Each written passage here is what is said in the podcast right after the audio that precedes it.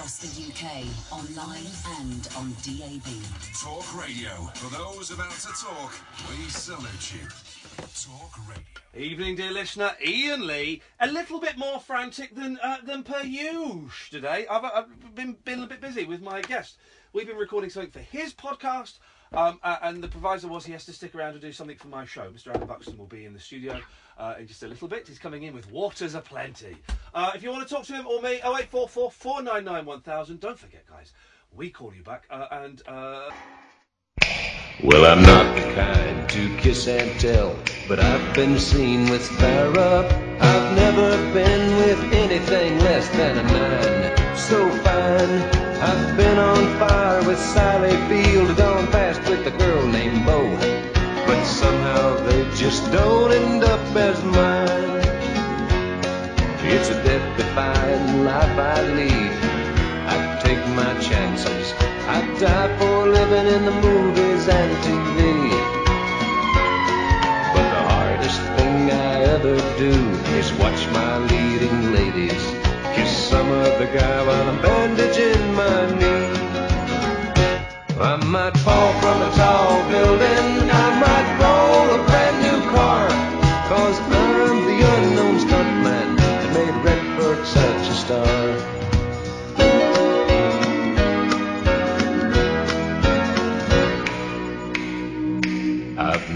Spent much time in school, but I taught ladies plenty. It's true, I hire my body out for pay. Hey, hey, I've gotten burned over Cheryl Teagues, blown up for Raquel Welch, but when I wind up in the hay, it's only hay. Hey, hey, I might jump an open drawbridge or Tarzan from a vine, 'cause I'm the unknown stuntman that makes Eastwood look so fine.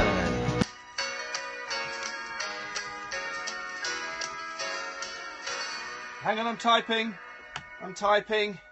I've typed. Good evening, dear listener. Oh, why can't I hear anything? Oh, that's right, because I'm not plugged in. Good evening, dear listener. Iain Lee, Talk Radio. Hang on, I'm just plugging that in. There we go. Now I see. And it sounds, doesn't it sound funny? Close that microphone for a second. Now, it still sounds funny. There's only so much I can swivel it. There we go. Is that better? Oh, now turn this microphone on. Yeah. I was speaking into the back of the microphone. Never speak into the back of the microphone. The arse of the microphone was being cradled by my voice. The original king of unconventional talk. Iain Lee's technique is to speak into the wrong end of the microphone. It's Adam Buxton is here. Good evening, Adam. Hey. Now, we've just recorded your podcast. Ooh. Yes. Which is, I don't really listen to podcasts. I listen to Radio 4 a lot. Sure. And, I listen to Talk Radio all the time, so I don't have time for podcasts. Fair enough. But I've just started listening to your podcast, because I knew that I was going to record something. Yeah. And you're a professional. You thought, I better find out what I'm dealing with here. Well, I do like to check out the stuff that I'm going to work on. Yeah. Because I've done shows where someone's turned up, like TV shows, and someone said, so what is this then? You've not watched it. You've not watched even like 5 minutes or Googled it to find out. They might be the best guests because they don't care. Well, in the case of Evander Holyfield, when he was on the Celebrity Big Brother house. Holyfield. He was...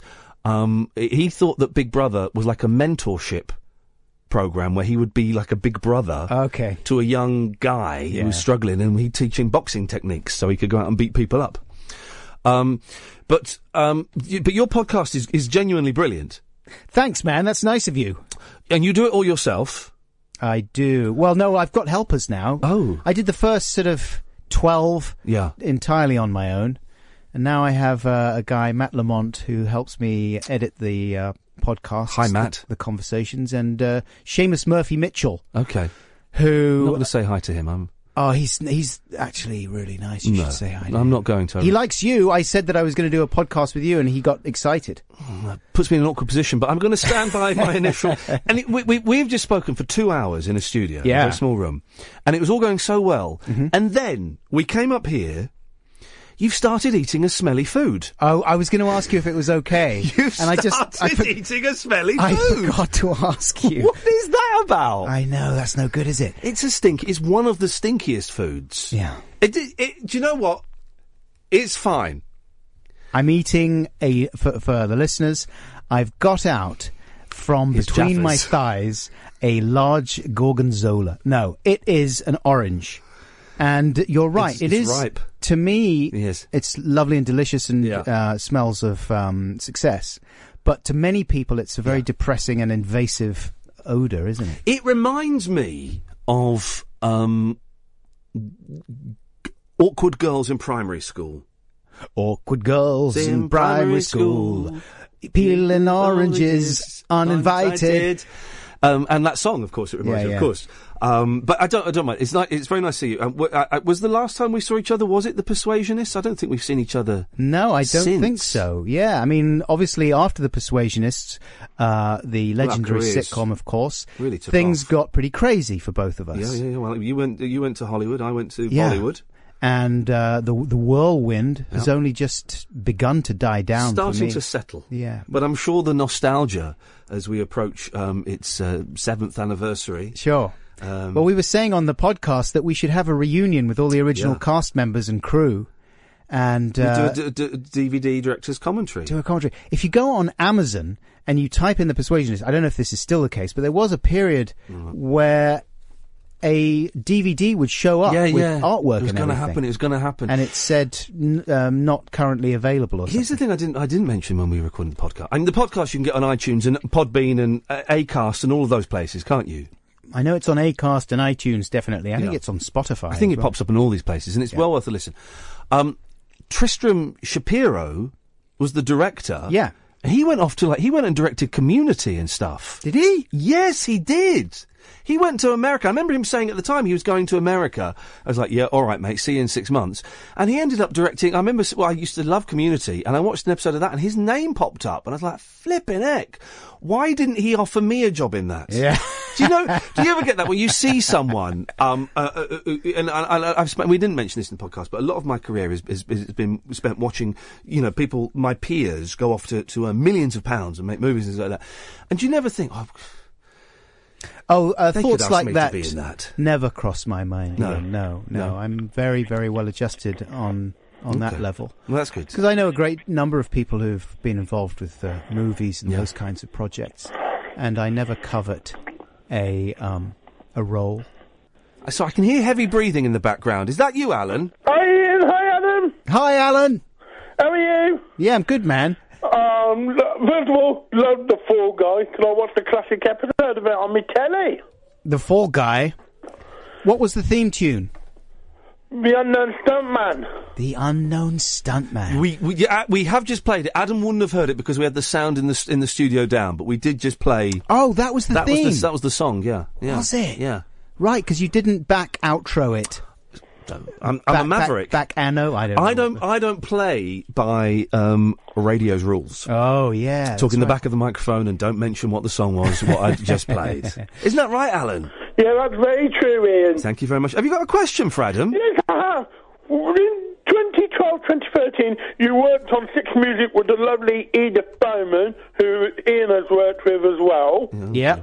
What was she like? What was she like? She was exactly like a female human. She's lovely, and I'd met her before at festivals. She's just a very approachable, charming young woman. Occasionally, she would slightly take the mick out of me in ways that I didn't expect. Oh, sexual ways? No. Romantic ways? No.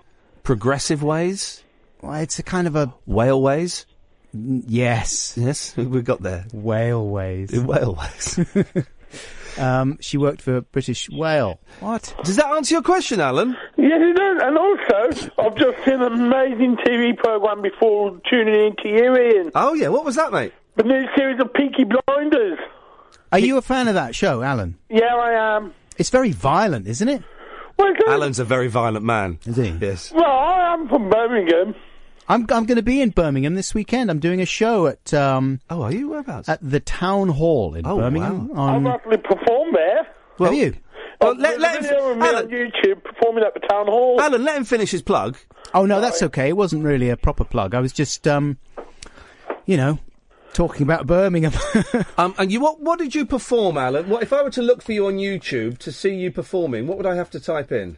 Type in Alan Carrick, Star Trek in. And what did you perform? I performed Star Trek in, dressed up as Scotty. Oh, okay. Oh, well, unfortunately, the computer seems to... What was the event, Alan? It was Birmingham's Best Talent. Oh, good one. How did you do? Did the crowd like you? Well, the crowd was cheering me, but I wasn't actually one of the actual performers who entered in the competition. I was like a guest performer. Let's find out how well Alan went down. Have you found it? I've found it. The Wi-Fi's a little bit slow this evening because it's being used up by all your. Here we go. That's the wrong video. What do you mean it's the wrong? How... It's not the one me dressed in a suit. It's the one me dressed in a red shirt.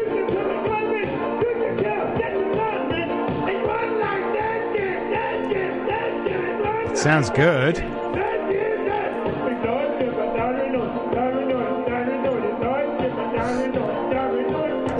That's like Captain Beefheart doing Star Trekking. I love it. Yeah. Well, I'm well known for it on the karaoke. Yeah. Well, thank you for that, Alan. Thank you. Ta-ta. Cheers, Alan. Nice to meet you. Ed's on the line. Hello, Ed. Oh, good evening, both. I've just got a question for Adam. I was really pleased to It's like Swap Shop, isn't it? It's like Swap Shop. We've got a question. We've got a question for Adam. I know, it's great. This is exciting. Fun, yeah. I feel like a member of Five Star who's just about to be sworn at. Oh, do you remember that? Carry on. So, yeah, I finally got to see one of your book shows in March, and I was just, over the last couple of days, really enjoying the Radiohead video, and I wondered if you'd had a chance to see it and what you thought of it. Oh, yeah, I think it's fantastic. It came out of the blue. I didn't know that they were going to do proper You're a big videos. Radiohead fan. Are you friends with Radiohead? I'm friends with members of Radiohead, yeah. Wow, that's cool. And... I had heard the album, actually, because one of them was staying with me over Easter, and he played me the whole record, and it sounds really good. Gosh. So I was very excited about that, but I didn't know what they were doing as far as videos. We didn't talk about that. So it was a total surprise to see this. I've not seen the video. What is it? Well, it's a version, it's like a kind of spoof of Camberwick Green... or Trumpton. Is it really? Yeah, it's filmed in that style with those sort of little, that stop motion style with those kinds of models. Yeah. But it's a little miniature version of The Wicker Man. Oh, wow. So if you fuse Camberwick Green with The Wicker Man, it's sort of brilliant. I think it's probably dealing with, issues of immigration and Islamophobia and that kind of thing. Rightfully so. Rightfully so. The track is great, and Burn the Witch, it's called. Well worth checking out. And I hear that they're also going to do other little bits and pieces of video to accompany some of the other tracks on the album as well, so I'm excited about that. Does that answer your question, Ed? Yeah, thank you very much indeed. Cheers. Ta-ta. Cheers, Ed. Nice to talk to you. We get nice people calling the show, generally. 0844 499 1000. I'll tell you what, we're going to have a little break. You tuck into more of your stinky food. Do you want some orange? Now he offers me some. We have ways of making you talk. I've not been... Adam Buxton said, I've not been to Toronto. I've been to Montreal, where I had a tiny part in a film with Angelina Jolie. Whoa. Yeah. A terrible film. Which one? It was Beyond Borders. Beyond Borders. About what happens to bookshops when they close. When there's an infestation of foils. It's about when people go into bookshops, see the book they like, then go on Amazon and go, yeah, we'll order it from there. We'll get it sent. What's at the very back of Borders? And did you actually have scenes with Angelina? Yeah. No. I mean, not talking with her. Right. But you were in the same physical space. The camera would pan round, and she came up to me afterwards, and I was talking to one of the extras, an old lady, and I could see Angelina Jolie waiting to talk to me, and I was thinking, will you shut up, old woman? Yeah. And then Angelina Jolie turned around, she says, she gave me a kiss on the cheek, and said, I just want to say I think you're doing a great job, I think you're very, very funny. Is this real? This is real! It's not in your fantasy world. No, it actually happened. And Teri Polo was in it as well. Do you remember Teri Polo? No. Yeah, well... Who's Teri Polo? She was, wasn't she the... She was in a film with, Julie Sandbox. That's... Here we go. Look, this is... Can you see it? Teri Polo. Teri Polo was someone... There's Clive Owen. I wasn't into it with him. Right. There's Teri Polo... Right? I can't see that far away. Come on, man.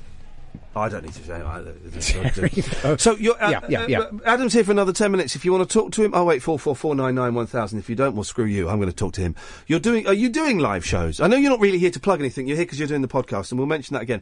But you do your live shows, don't you? Is Bug your live thing, or do you do other things? You do. I do. In fact, in Birmingham, I'm going to be doing my own bits and stuff. What does that mean? So everything I do live generally is a form of a presentation from my laptop, and I show little clips of video, and then I interact with this and that. I read out YouTube comments that I found about various things. And one woman I remember at a gig in Bristol very indignantly at a certain point stood up and said, "Boring!" And I ignored her because I'm such a pro, and I soldiered on. But then she said very loudly again, "Boring!"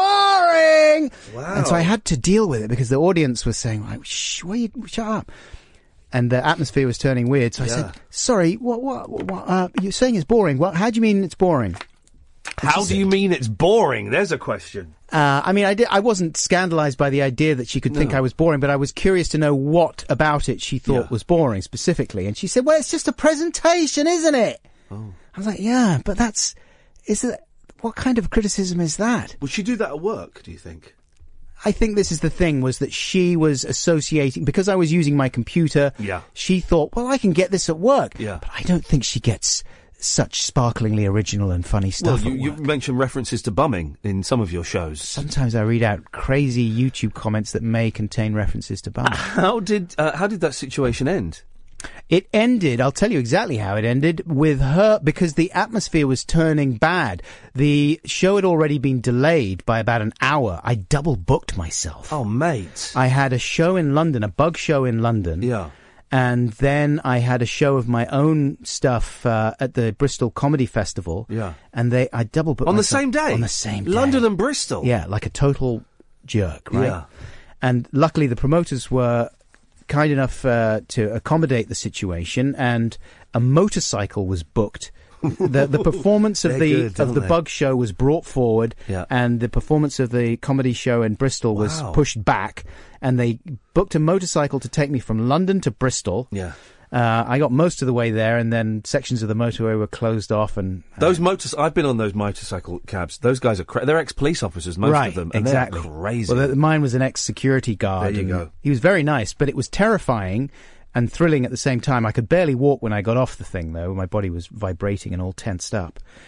I get on stage about an hour after I was billed. Yeah. The audience, by that time, it was about midnight, so they were pretty hammered and probably justifiably irritated by having to wait. But they were really nice, good atmosphere, but then suddenly this lady starts heckling. Boring. And the audience turns on her. Oh, God. And it started to get quite ugly and combative. So I had to say, hey, whoa, come on, let's all be friends. And I said, why don't we just have a hug?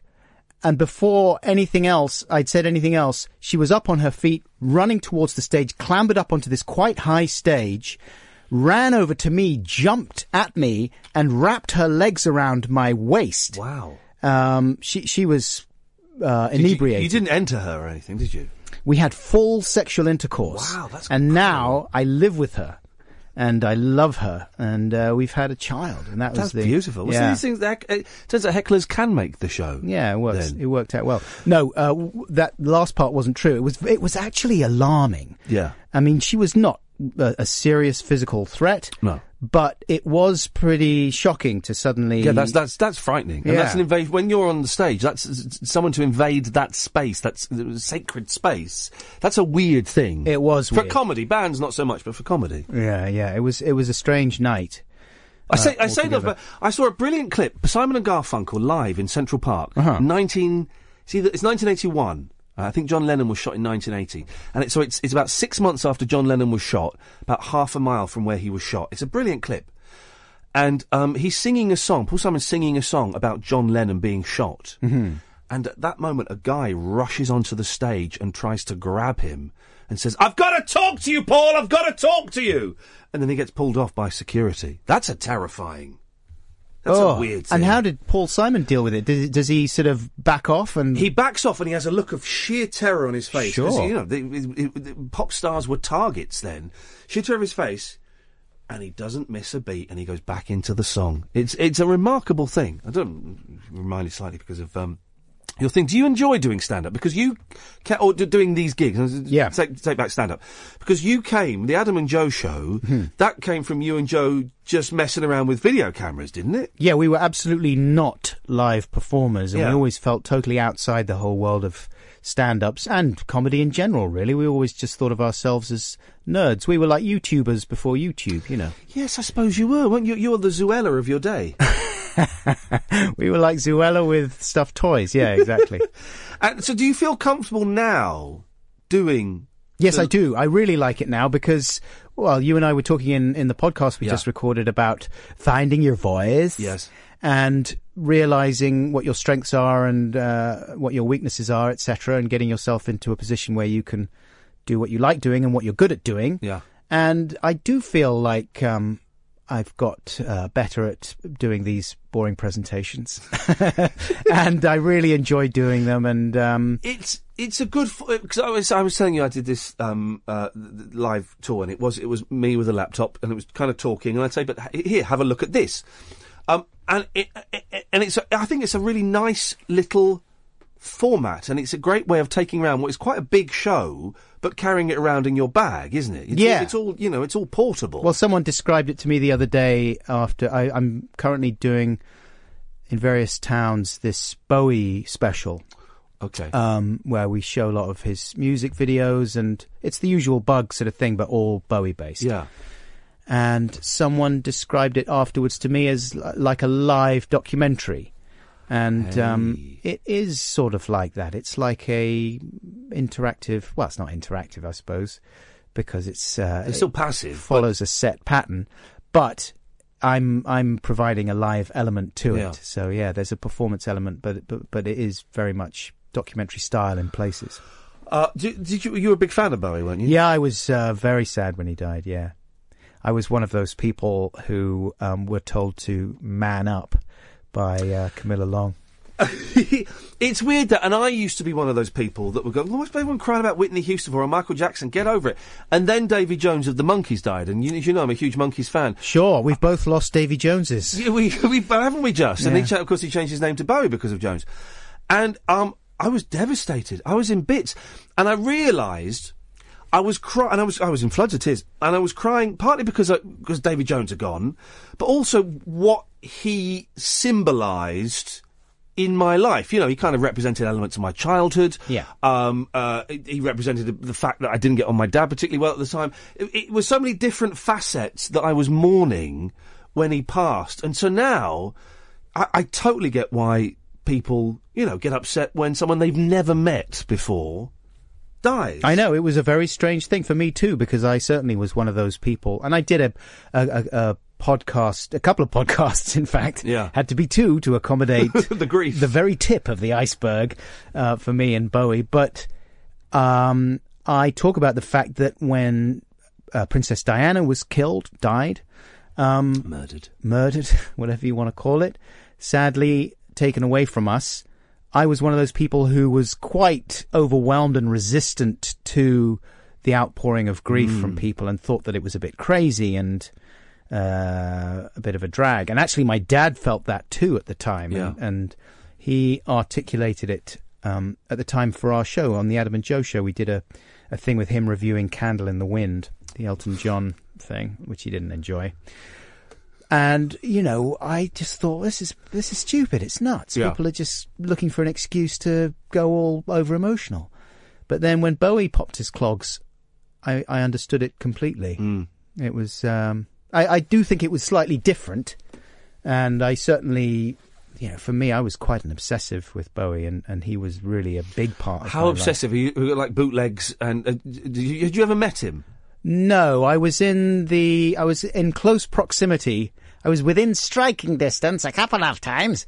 Once at me and Joe were at Glastonbury in 2000 when he performed there. Yeah. And we heard afterwards that he was debating whether he should appear on a TV and do a TV interview. It was between, it came down to us or Jo Whiley, me and Joe, and or Jo Whiley. Wow. In the end, he didn't do either. Got on the Bowie bus and buggered off.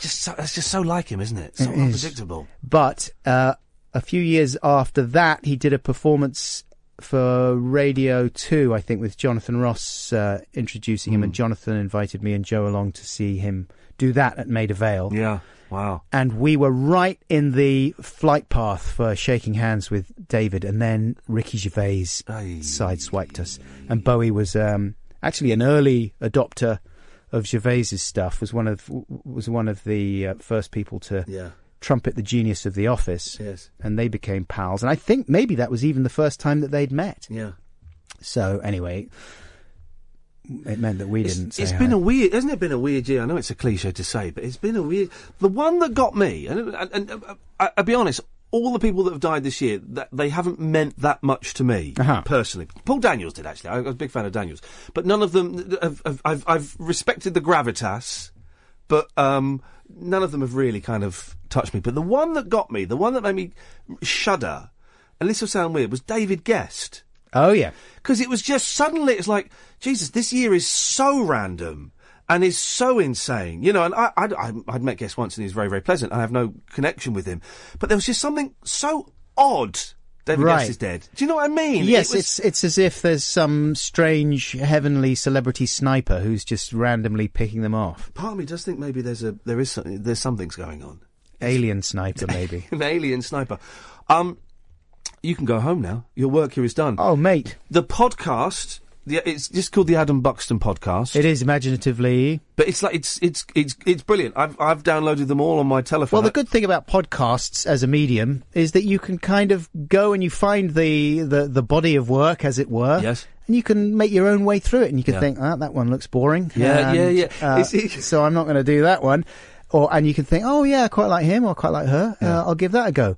And if you get on well with that, then you can drill down into the rest of it, into some of the more obscure albums that were released. Yes, and you often find, as I've done with many podcasts, that some of the ones that you never even considered listening to, where you'd never heard of the person or thought the subject matter was beneath interest, they turn out to be some of the best ones, you know, because you get into the host, or you get into the podcast, the tone of the thing. Yeah.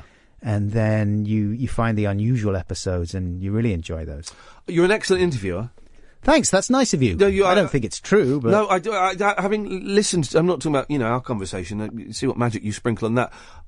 Having listened to it, it's brilliant because it's very relaxed.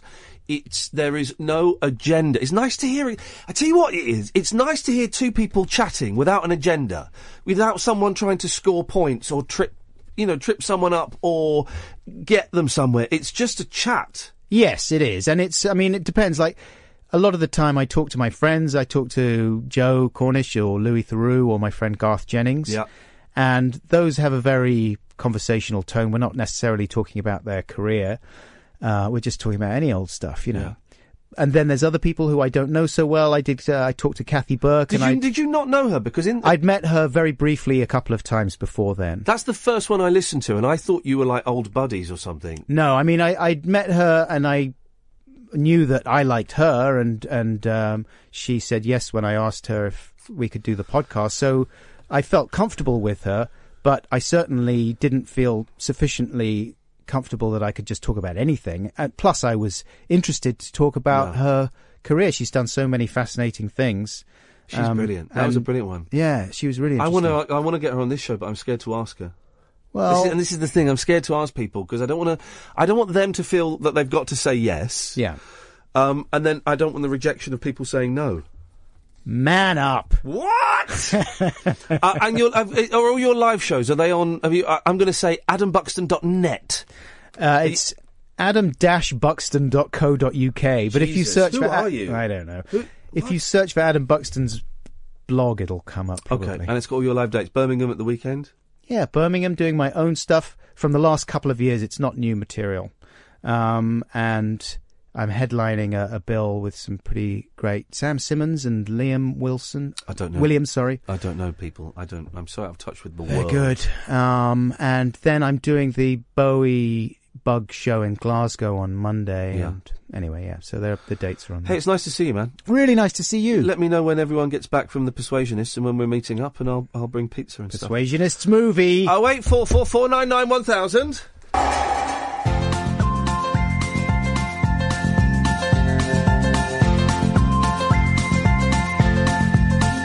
There's a voice that keeps on calling me down the road. It's where I'll always be. Every stop I make a new friend. Can't stay for long, just turn around and I'm gone again. Maybe tomorrow I'll wanna settle down. Until tomorrow I'll just keep moving on. Down this road that never seems to end. When new adventure lies just around the bend. So if you wanna join me, just grab your hat, come travel light, that's hobo style. Maybe tomorrow I'll wanna settle down. Until tomorrow, the whole world is my home. So if you wanna join me for a while, just grab your hat, come travel light, that's hobo style. Maybe tomorrow I'll wanna settle down. Until tomorrow, I'll just keep moving on.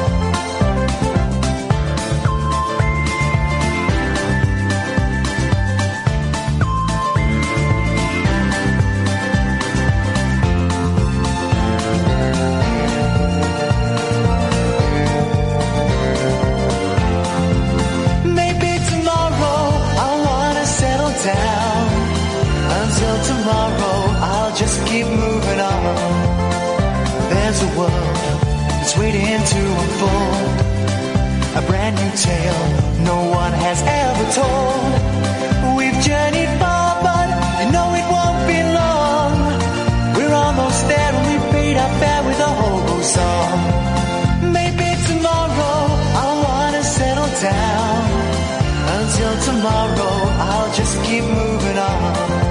So if you join me for a while. Just grab your hat, come travel light, that's hobo style. Maybe tomorrow I'll find what I call home. Until tomorrow, you know I'm free to roam. Well, that was nice, wasn't it? Sorry, I'm just setting up... he's really nice. Can he come in again? No. Oh. No. There we go. I haven't seen him for years and years and years since we did this sitcom, The Persuasionists, that was, well, I think slightly unfairly torn apart. It wasn't brilliant, but it wasn't as bad as everyone said it was. There have been stinking things that have done better. Yeah, you know, it was, you know, it wasn't great, but it didn't deserve the... The more 08444991000. By the way, if you want to call in, as usual, you can call in. I've had lots of people on Twitter saying, "I want to call in about this. I want to call in about that. Do you want me to call in about?" Guys, maybe I'm not explaining the show well enough, right? You can call in about literally anything. Yeah. Are we allowed to talk about the elections yet? Is it 10 or 11 we can talk about them? Oh, I tell you why. Because one of the bosses said you're going to let loose on the elections tonight. Was it 10? What time do they close? Is it 11, I think, isn't it? Or 10? I don't know. I don't know, because I don't care. Yeah, well, we may not be able to... You may not legally be able to say that. It's 10, so we can say it. All right, fine. I couldn't give a stuff about the elections. I didn't... The only election going on where I was for the Police and Crime Commissioner. Mm-hmm. The PCC... Well, having worked in local radio, and yes, I'm a big fan of Ollie Martins. I wonder how he got on. I also know that they're really, it's a pointless thing. And I partly didn't vote in it. I haven't worn deodorant since Friday. I partly didn't vote in it because last year, the first time 4 years ago, only 12% of the electorate turned out to vote in the PCCs. I'm hoping it's less. Because they're all going, oh yeah, well, the election was in August, and it was the first one, and people don't know about it. You wait, it'll pick up. I bet it's dropped. Do you think? Massively. Who knows who their PCC is? I didn't even get any flyers or leaflets or anything from my local PCCs. Oh, I did, and I got one. Well, from the prospective PCC, she sent me something through, and then she got her mate, the local MP, to send something through as well. Snooty cow. The thing is, I'm not a big fan of the local MP either, so it was just like someone I don't like saying to vote for someone that I wasn't sure about. You know. It's not going to sway me, is it? It's going to sway me a certain way and not in their favour. So that's that. It's a point. So I didn't get to vote in any of the cool ones. Like, I would have voted in the council. I would have voted in the council. Mm. I would have voted in the mayoral if I still lived in London, but I don't live in London. The thing about the mayoral candidates, right? They're all slimy little so-and-sos, aren't they? Mm. Goldsmith, you slimy little git. Then Khan, oh, you're even slimier. The only one I liked was the women's equality one. I liked her. I thought she was good. All the others, jog on. I'm not interested in any of that. So what, it was a decision between being punched in the face or being punched in the gut? I don't understand the analogy. Well, neither's nice. What would you prefer? Oh, a poke in the eye with a sharp stick.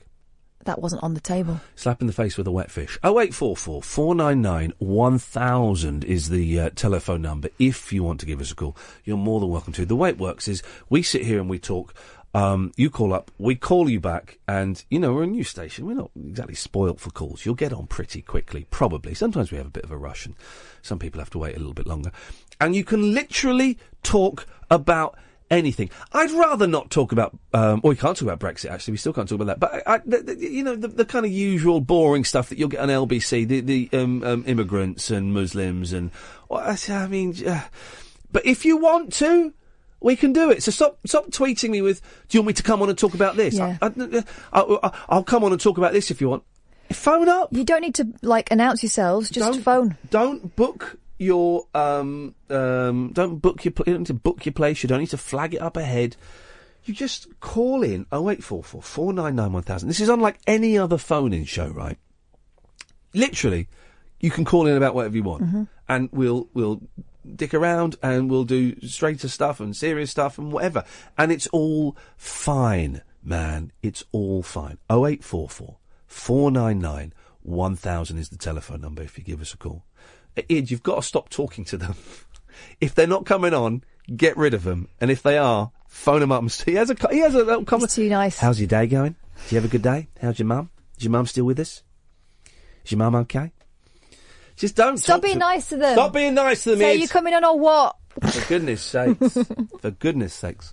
0844 499 1000 is the telephone number. Let's have a little break. I take my road in the morning, I take my road in the night, I take my road in the afternoon to make sure I get back for bath time. 0844 499 1000 is the telephone number. Gatford's on the line. Yes, Gatford? Good evening, sir. How are you? And madam. Hungry, man. Hungry. Are you?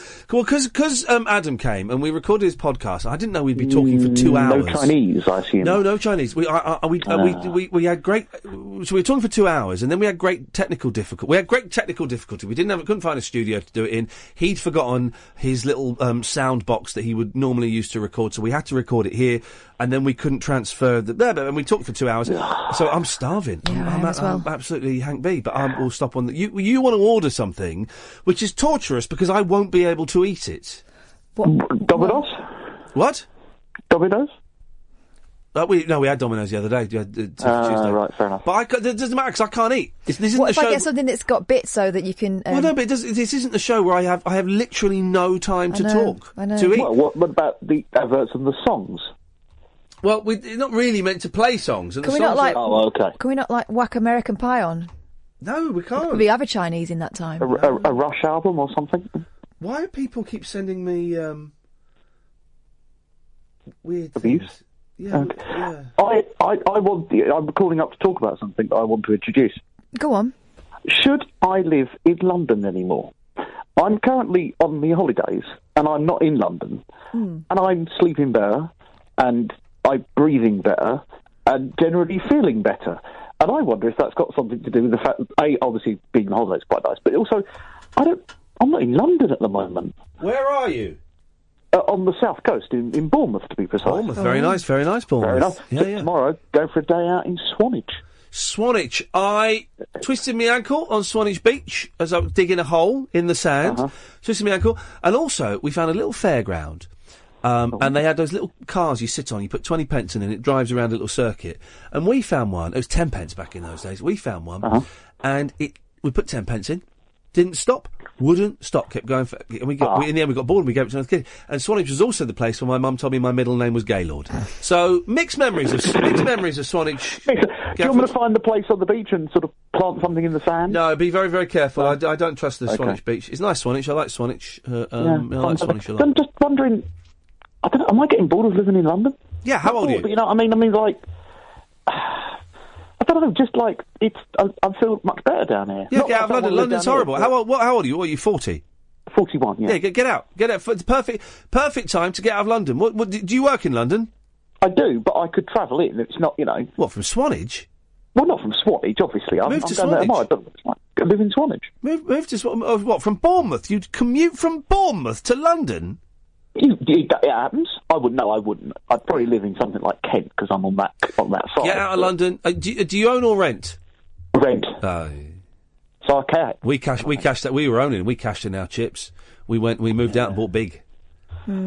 Sold small, bought big. That's what we did. And get out of London. I moved out of London 3 years ago. Best thing I ever did. Well, not the best thing I ever did, but it's up there. But I'm just wondering, like, as well, there was a report today that said that a report in the paper. Jeez. I read about the quality of your life living in big towns. Oh, yeah. Yeah. Because one of the things I've been doing whilst I'm on holiday, because I'm more relaxed, is reading newspapers, which is great. Now, why are you reading newspapers? Well, that's going to get your ag up, isn't it? We all know. No, well, I've avoided. Well, I'm only reading The Guardian. Newspapers are on the way out. I do worry that Talk Radio is the new day of broadcasting. That was going to fail. Come on. Did you read it? No, and it's in the office. We have it in the office, and I never read it. Couldn't be bothered to pick it up and have a look at it. It's the Metro, and it's not free. So, it was always going to... Anyway, some people... You've up 0844 499 1000. I've just got a feeling tonight we're not going to get many calls, and that's fine. I'll sit here and talk. You're getting trolled on Twitter. Yeah, no. Am I really? London is bored of Gatford. Oh. Well, I'm being trolled on Periscope. I don't care. I'm already on Periscope. Is someone being rude about you on Periscope? Yeah, I don't care. No, tell me their name and I'll block them, mate. No, they're only saying I can talk for England and things like that. Thank goodness you can, because they're not phoning up those lazy articles. It was nobody being particularly rude. If they're rude, Gatford, seriously, because not me. He's ready. You're ready for him. Send me their usernames on there and I'll block them. Easy peasy. Okay. I'm happy to do that. Thank you. My sister in New Zealand is saying correction. She's correcting my story about the car in Swanage that you put 10 pence in it. Correction. My sister says my little car stopped after 5 minutes. I then had to watch you drive around for another 40 minutes. It's true. I'm sure I let you. Shut up, Joe. I let you have a go. Shut up, Joe. I let you have a go. I said, shut up, Joe. I let you have a go. I let her have a go, and then we gave it to another family because we had to go and look at Corfe Castle. Is that any good? Yeah, it's old. No, not really. It's just stones. It's one of those castles. It's the castle, I believe, that's in Nuts in May. Have you seen Nuts in May? No. Kath. I'll order the DVD.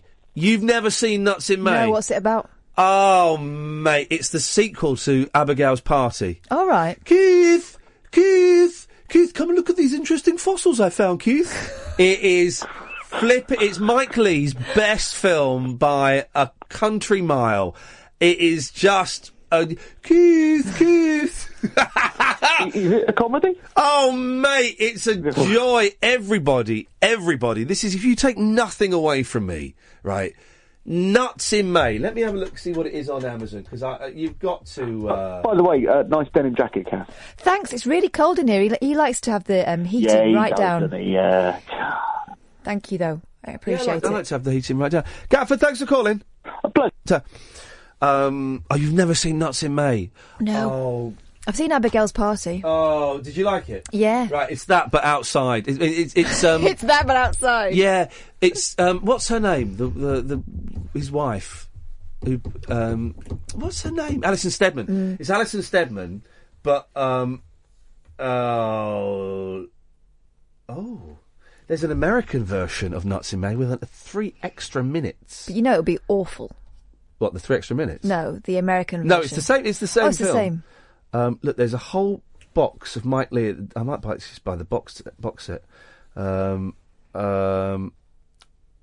amazing. Right, I'll buy the box set and you can borrow it. We'll have that. We will have that. Mike Lee at the BBC. Bish, bash, bosh. I might have it on DVD already. Well, don't be hasty. You'd have to buy it now. You're right. Back away. Back away from the purchase, Rory. Back away from the purchase. Hey, Ian. How are you? I'm hungry, Rory. And if I'm honest, I'm tired, because I did. It was lovely to see Adam. I've not seen Adam for years. I don't know him particularly well, but we did speak for 2 hours. That was a lot of chat, and so this is going to be 5 hours of chat. Yeah, all right. I'm not in the desert, and I'm not building walls or anything. But still, guys, 5 hours of pure chat is a lot. It's a chat-a-thon. It's a chat-a-thon. The Chattanooga Choo Choo. I'm all right, Rory. What you got for us, boss? Well, it was something to do with what you said to Adam. You said that you don't like listening to podcasts. Well, you do like listening to podcasts, but you don't get time to listen to podcasts. Well, no, I don't. I tend not to listen to podcasts, and I'm going to change that because I've been inspired by Adam's. I've listened to Adam's. It's nice on the drive home. If the two mics aren't on, I will. There's nothing else on the radio that I like listening to, so I listen to been listening to Adam's podcast, and I'm going to check out a few more. The Mark Maron is a name I keep hearing mentioned. I might check him out. Apparently he's quite good. And This American Life, I've been told, is quite good. I might check out. I listen to you, and I listen to Nick Abbott, and I listen to Kermode, and that's all. But the rest of my problem with podcasts is that they end, and they just end, and they don't go on like the radio. You know, like the radio just goes on and on and on, and it's always there. And you turn on the radio, and it's you, or it's some LBC, or it's something, but it's always on, you know. And that's why I don't like podcasts. The reason I don't like podcasts, when I listen to a Monkeys podcast, Zilch, there's just too much choice. There's too much choice, and I'm overwhelmed by it, and I just don't know where to go. So I just bury my head in the sand, and ignore it. And I get lots of people, and I really appreciate it. I don't click on links, guys. I get so many people sending me links of like YouTube and stuff like that. I don't click on them. And then I get people saying, Ian, would you listen to my podcast? And I tend not to, because if I did, I would feel obliged to listen to all of the podcasts I get sent, and I haven't got the time. And when I did listen to some a couple of years ago, they were rubbish. And then what do you say? Well, if you don't say anything, they're going to know you thought. Could you listen to the podcast and give us your thoughts on it? Well, do you really want my thoughts, or do you want me to say, yeah, I enjoyed that? That's what you want. You don't want me to say, I thought it was a little bit ropey. So so don't ask. Yeah. So I anyway, here we go. Hang on. Oh, is she going to sing here? I'm trying to find a clip of Nuts in May. It's such a good film. Have you seen Nuts in May, Rory? No, but the last time I was on with you, we were talking about Mike Lee films, weren't we? I think you asked me about that, about some people having sex with a tree, wasn't it? Or yeah, here's a clip from Nuts in May. No, you always tell me. Hang on, I mean, this is just such a joy. Whack this up, because this is quite low, Ed. Here we go. Listen to this. Keith, no, you always tell me to do everything 72 times. But I don't think that can be right, because, for instance, you're chewing nuts now, and they have to be chewed 72 times because they're very hard. But earlier on I was eating mushroom, and I only got as far as 31, and it slipped down my throat quite naturally. So it doesn't always have to be 72 times, does it? He's chewing.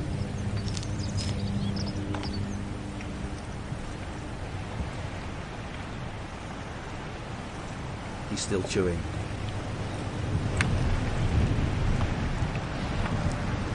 The important thing is to use your discretion.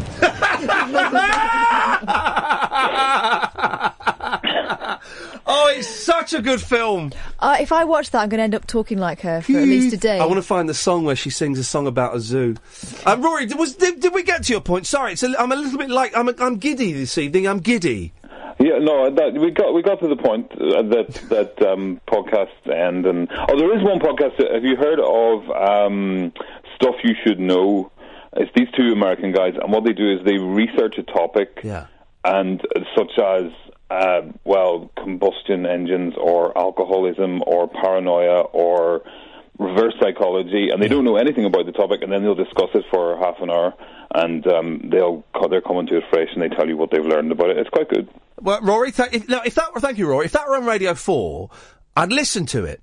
But because I've got to go to my computer and put it on your iPod. It's just although I've been listening to Adam on my phone. It's the first time I've used my phone for music or pleasure. Anyway, 0844 499 1000. It's going to be one of those shows tonight. Talk Radio. Okie dokie. 0844 499 1000 is the telephone number. What have we spoken about so far? Well, Adam Buxton, podcasts, and Nuts in May. That's not a bad first hour of the show. Again, the show is kind of guided by you guys. You want to talk about it? Well, you phone up and we talk about it. Was anyone really enthused by the elections today? I don't think so. Across the UK, online and on DAB. Get an earful of unusual nocturnal emissions with radio's Lord of Misrule, Iain Lee. No relation, thank God. Unfiltered Night Talk with the original king of unconventional conversation. Late night Iain Lee on Talk Radio. We have ways of making you talk. 0844 499 1000, and it's just dawned on me that I've not looked in the paper. Normally, what I do before the show is I'll look in the papers and I will jot down like 15 things that grab my attention. So if it goes quiet at any point, I can go, well, there was a story here on page 22 of The Sun. And I didn't do that tonight. I'm all discombobulated tonight. I got into work really, really early. I don't know why. I just did. I know why, because I wanted to come in and work. I've got a live CD coming out, guys. There's a live CD coming out, and I was just working on, naming all the tracks and stuff. It's coming soon, okay? Not like me singing live. That would be stupid. But me, the live show I did last year. I might do some more Iain Lee versus radio. I want to do one in London, and then I'm thinking of maybe doing another live show. Then I'm thinking of doing another live show, and I've kind of got a couple of ideas of what it might be. But I don't know. If any comedy clubs want to book me to do my Iain Lee versus radio, get in touch, guys. Iain at iainlee.com. Why the hell not sell yourself? So, basically, what I'm saying is, for tonight's show, I'm woefully underprepared. And what makes that so awkward is the fact that no one seems to want to call in. And what makes that even more awkward is I've lost. I'm a little bit worried about this. I'm really hoping it's at home, otherwise I'm in trouble.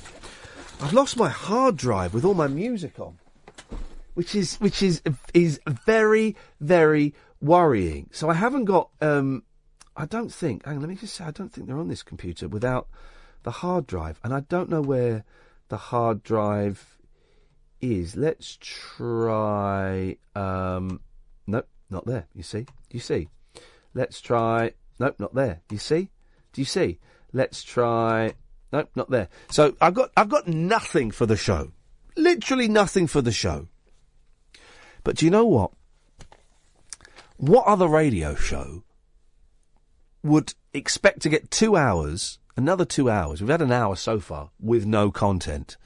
A whole 3 hours out of absolutely nothing whatsoever. Huh? Now, there may be a reason, that people don't tend to do that. That's what's happening today. 0844 499 1000 if you want to call in. I tell you one thing that did disappoint me. We're based in London, okay? We're based in South London, in Waterloo. And it was a very nice day. So Kath and I, we had our production meeting. We went for a walk along the South Bank. And it was really busy. Is that because the trains were all knackered? I think the trains in South London today have been all knackered.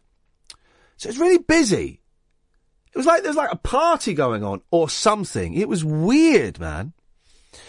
And there were some street performers, and most of them were rubbish. We saw these guys like doing some funny dancing and stuff, and spinning some steel drums. They were quite good. I enjoyed that.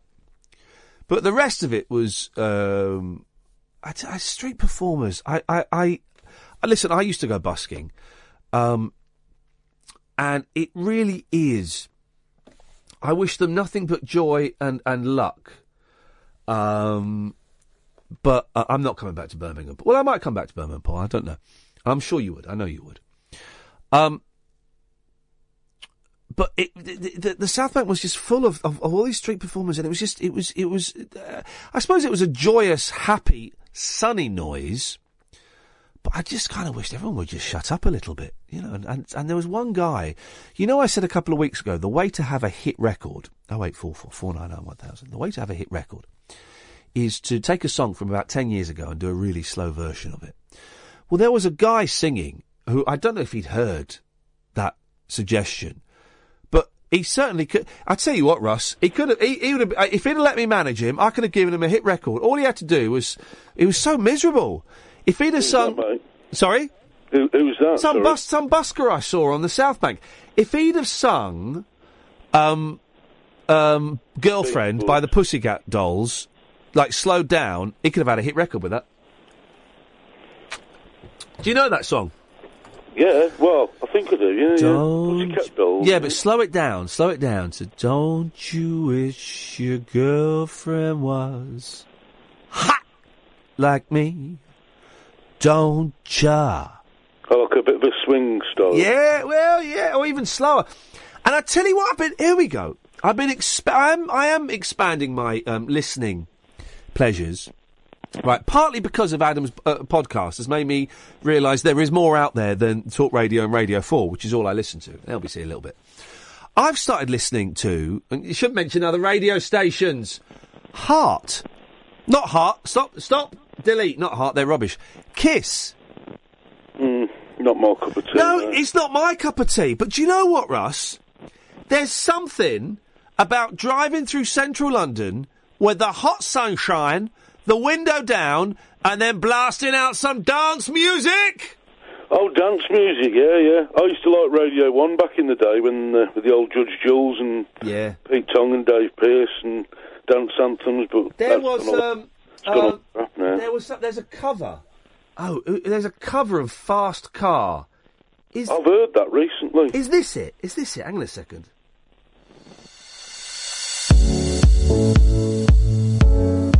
Now, I hate Fast Car. I dislike Fast Car and Tracy Chapman. I thought this was a girl. It's a bloke. I love this. Here we go. Fast car, I wanted to get to anywhere. Maybe we'll make a deal. Maybe it is a girl singing. I get confused with pop groups these days as to what's a boy and a girl. But they're playing this all the time on Kiss. I was loving that. I've got to agree. I do prefer that version than the original. The Tracy Chapman album. I used to go out with the girl who had that album, and boy oh boy, it's really. I'm going to be honest, right?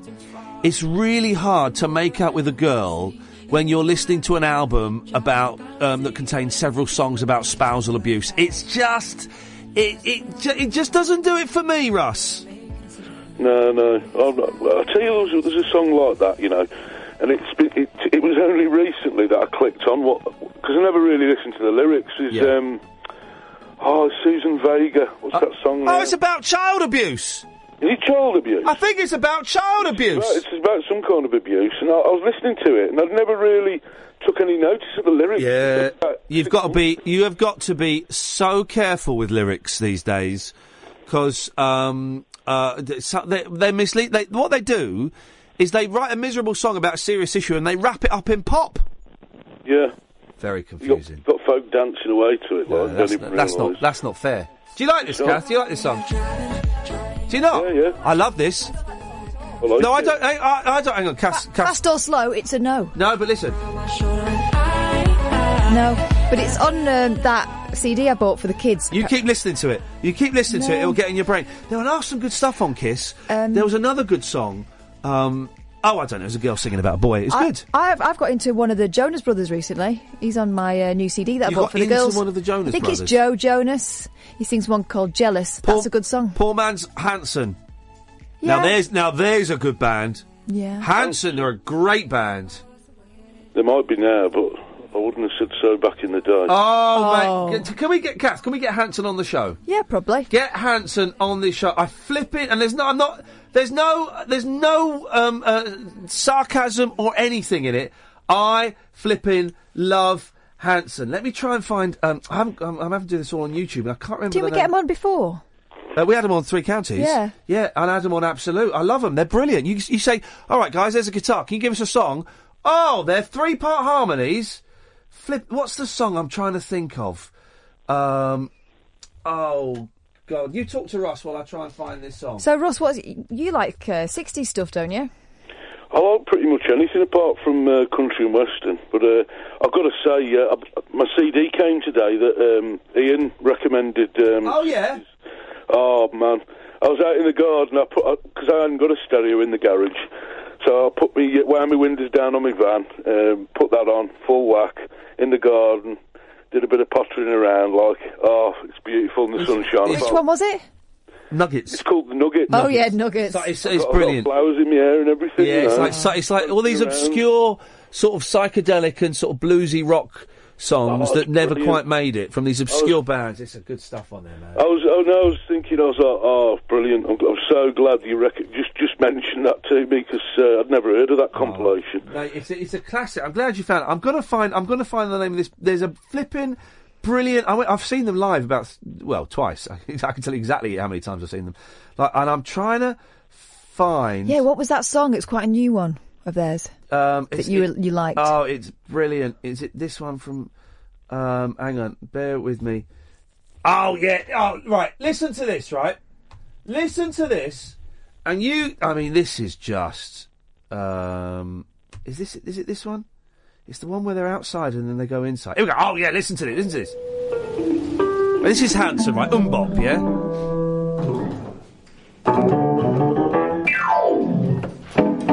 Here we go. Like, it's warming up. Here we go.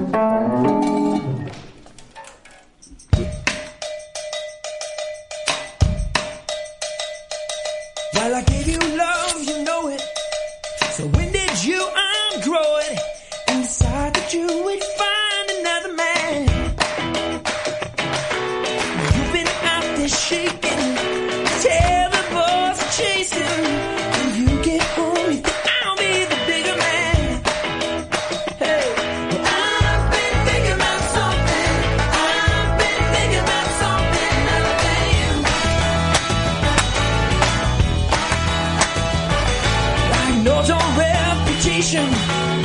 Come on, Ross, yeah? Ross, you digging it? Yeah, yeah. It's Hanson! It's flipping Hanson! I've run out of patience for this kid situation. You won't find me crying now we're through. I've been thinking about something. I've been thinking about something other than you. And that's not the song I'm thinking of. There's another... Shut up. There's another song, and I can't think what the other song was. But I love a little bit of Hanson. It's I'm surprised. Yeah, yeah, exactly. You see, and this is the thing, right? I don't know if it's this one. This is the thing, right? The only band I can't be bothered with are Coldplay. Everyone else, I'll give them Coldplay and reggae. They're the only. Oh. Well, like, I've got to be honest. I know they're a bit samey, the songs, but I do like a bit of Coldplay, and I definitely like the old reggae. Iain, he's a cracker for you. Go on. Check out a song, right? It's there's no swearing in it or anything like that. It's by an artist, reggae artist. He's a Londoner. He died a few years back. Called Levi Roots. No, Smiley Culture. Oh, Smiley Culture. Oh, so I remember Smiley Culture. Police officer. Oh God, I remember having some times listening to that. Steady right? On, steady A. This is the song I played you the wrong song. Listen to this. Listen to this. This is Hanson, right? Let's just get... There's a bit of action at the start of the video. Here we go. This is flipping brilliant. I'm having a Hanson weekend at my house.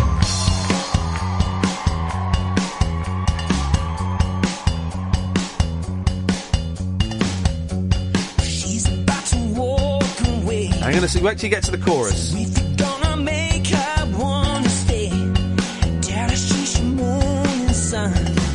Here we go. Here we go. It's building up. They're teasing us. They're teasing us. It's going to go up. We're going to go up now. Here we go. Ready?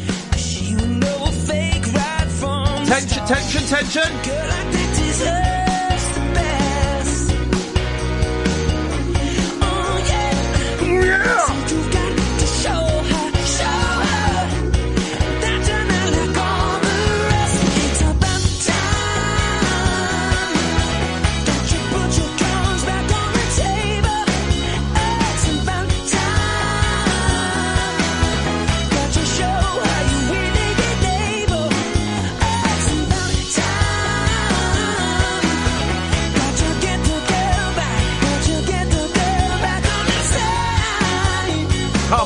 Man, huh? What a song! It's all right. Yeah, they're all right. Oh. Russ, listen, I've got to go for a break, but keep listening because I'm going to tell you a brilliant story about Hanson in a second. Evening, dear listener. Tonight's show, there's no real agenda, to be honest. You know, I just think, what day is it? Is it Thursday? Yeah, it's Thursday today. It's Thursday. It's been a hot day. It's been a weird day because it's been so hot, and you might have had your day scuppered by the trains being ruined. It's a weird day because I'm guessing some of you went out to vote in whatever elections you were voting in, whether it was the London Mayor or your PCC. The PCCs, really. Who gives a stuff about local council? And they're always weird days. I enjoy voting. I enjoy the ritual of trying to find my polling card and then going down and go. I love it. I just couldn't be bothered today because I was only voting on the PCCs. I couldn't give a stuff, to be honest, about that. Really. So what are we doing tonight? It's just and you don't. A lot of you don't want to call in tonight, and that's groovy, man. That's fine. So it's just kind of a laid back sort of Thursday night warm show. Is it still warm out? I don't know where you are, if you're listening in bed or if you're in the car. Is it still warm out? Is it too warm to be comfortable in bed? Maybe? I don't know. If you want to join in, I mean, what have we spoken about so far? Well, we had Adam Buxton for the first half hour. We've spoken about Hanson. Spoken about nuggets. Spoken about podcasts. You know, the usual kind of random shiz. You can call in about anything you want. And I can't stress that enough. I've had so many people... and by the way, I'm just muting people on Twitter. My relationship with Twitter is fraught. I think Twitter and I need to either go and see marriage counselling or split, right? Because I've just had enough of it. I've had enough of people calling me an arsehole, basically, on my telephone. You know, basically sending me messages to my pocket, saying all horrible stuff. But I can't be bothered. People calling me a racist and all. So I'm muting. I am muting without mercy, and I've muted about half a dozen people today. And don't be, you know, the people now being paranoid. Did he mute me? He's not replied to me, and I'm not replying to anybody. I've unfollowed everyone. I'm not replying. Adam was, you may hear in his podcast, him just telling me to walk away from Twitter. I've deleted it from my phone. I'm not replying to anyone. I'll put up links for the show and when the live CD comes out and stuff like that, I'll do that. But as a form of engagement, I'm not going to do it for the moment. I mean, it might change. It might change by the end of the show. But I'm just thinking, for the moment, as a form of engagement, I'm probably not going to do it. You can always go to facebook.com/Iain Lee. But yeah, loads of people on Twitter, do you want me to come on the show and talk about this? When would you like me to come on the show and talk about this? If you want to come on the show and talk about that, beautiful. If you don't want to come on the show and talk about the thing that you're asking me if you want me to come on, it's all fine, man. It's all fine. I can happily sit here for 3 hours and just let my, you know, what do they call it? A brain fart. Just let all of, still a bit bunged up, did you hear that? And just let all of, you know, my thoughts come out of my mouth hole. Or you want to phone in about me being a racist? You phone in about it, man. You want to phone in about the elections? Fine. You want to phone in about George Galloway? Fine. Phone in, man. It's all groovy. Really is. 0844 499 1000. 0844 499 1000 is the phone number. For the first 2 hours of the show, we call you back, all right? And that's what Hannah did. Evening, Hannah. Hi, how you doing? I'm still a little bit bunged up. Do you mind? Would it be rude if I blew my nose? No. All right, excuse me. Go ahead. There we go. Just you know that last sort of 3-4 days of a cold when it just... I feel fine, but I'm just a bit bunged up, and it just won't let go of me. Just won't let go of me. I've got that. Everyone's got it. Not everyone. Yeah, it's all going around, yeah. It is going around, and loads of people have had... loads of people, including Dan's mentioned it on Twitter, and loads of people have had the ear infection thing. I don't know if mine was an ear infection, but the, you know, where you're bunged up in the ear and you can't hear anything. Yeah, it's not nice. No, it's not nice at all. Anyway, what are you calling for, Hannah? The Hanson thing, you have to get them on. We do, don't we? Yeah, I'm a massive fan of theirs. The thing about Hanson, right, I like them from day one. I saw MMMBop when I was in Pakistan for 3 months, and we had, like, I guess we were watching Indian MTV in Pakistan, maybe. I don't think Pakistan... Maybe Pakistan had its own MTV. Anyway, so we're watching... We'd get Top of the Pops 3 weeks later, or a month later, and we had their MTV, which was a little bit behind. So, and also, this is the thing, Hannah, right? I was seeing all of these videos on MTV without my friends telling me what they thought about it, without reading in newspapers or magazines what I was supposed to think about it. So I was just getting all of this stuff, all of these videos, and just taking them on face value. And the Hanson video for MMMBop, I remember thinking, whoa, she's going to be hot when she... when she, you know, turned 16. Because I thought she was like a cute 15-year-old kid. Of course, it was a boy. It was a young lad. But I remember, I'm a fan of pop, and I heard MMMBop, and I thought, man, this has got to be the greatest pop song of the 20th century. It's brilliant. Yeah. And I went and saw them. I'll never forget my first day of filming for the 11 o'clock show, and my girlfriend at the time had bought me tickets to see Hanson at Wembley Arena. And I went down there in my big suit that I used to wear, and we were like, you know, we had quite good seats, and we were just surrounded by screaming kids. And I loved them from day one. I'm a huge Hanson fan. Yeah, they came around about 96, 97, wasn't it, roughly? Something like that, yeah. Yeah.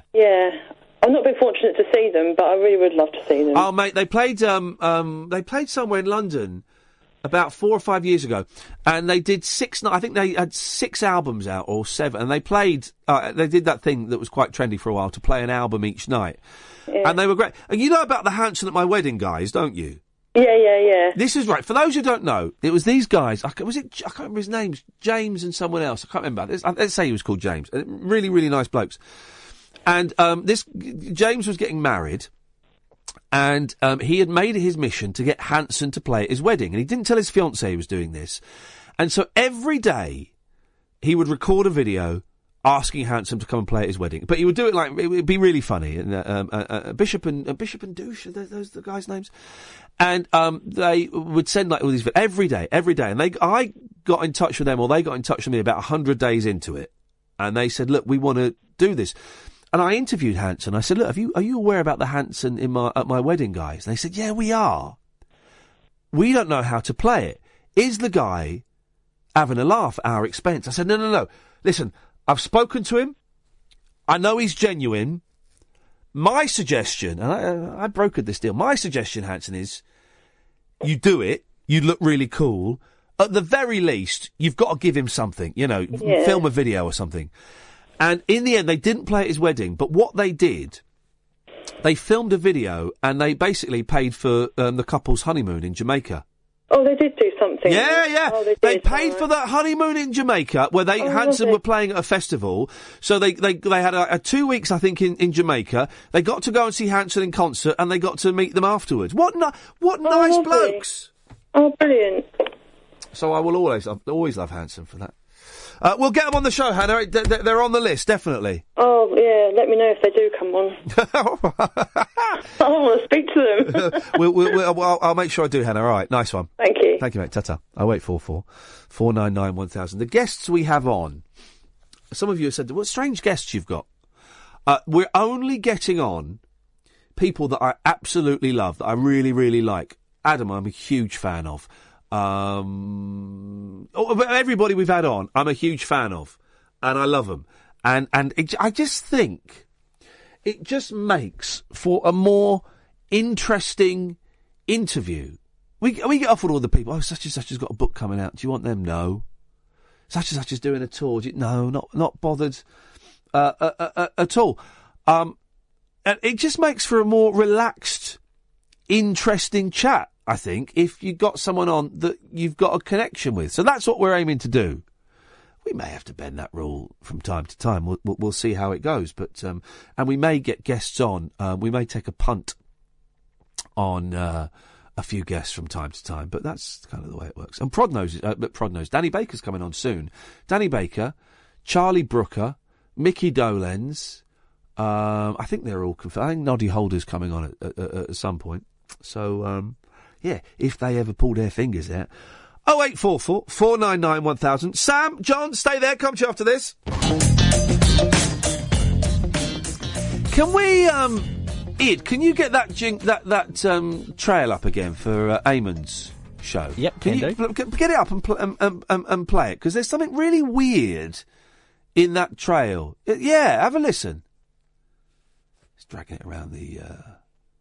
computer system. Here we go. She's the TV star, author and agony aunt who's a much-loved loose woman. Yep. She's lived her life in the spotlight after hitting singing success with her sisters at only 9 years of age.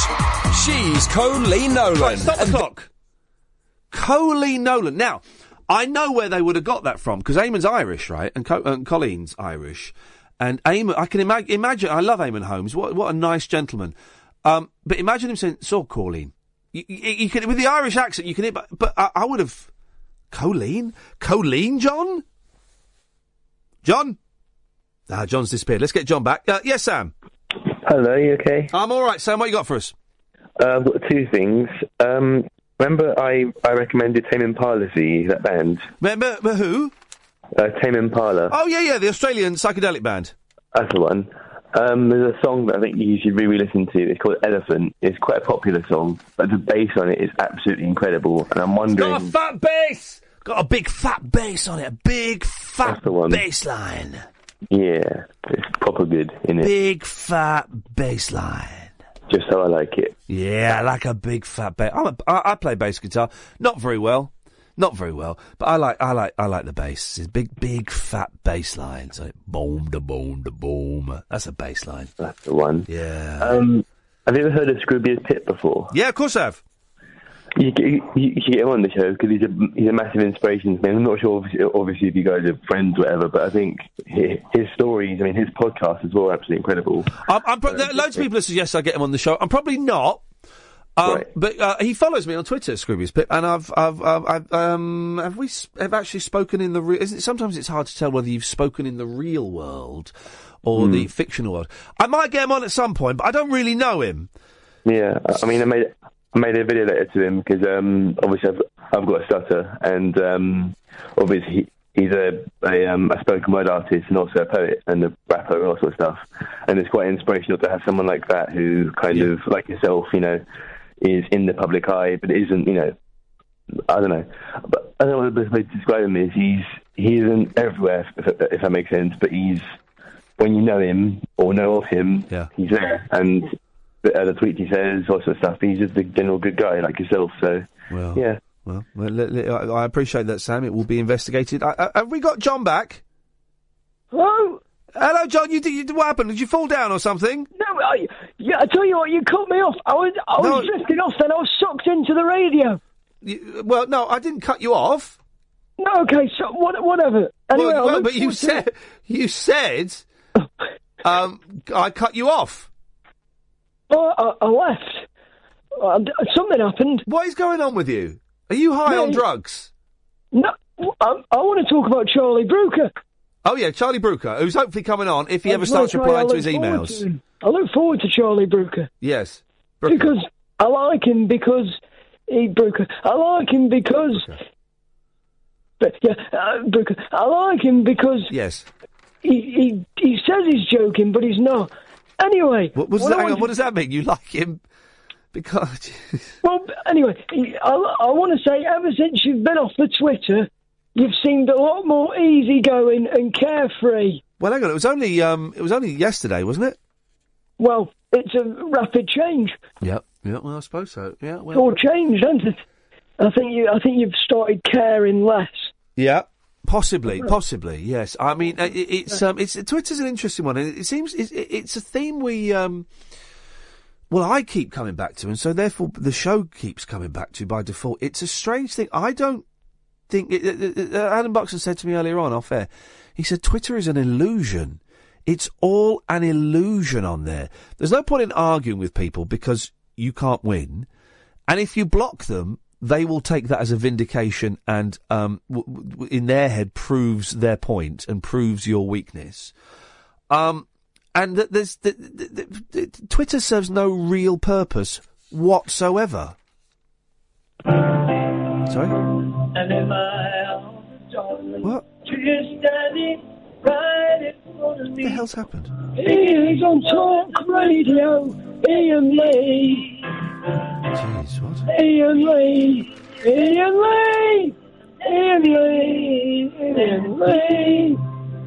He's on Talk Radio. Okay. Iain Lee. Okay. Yep. Thank you very much. I literally...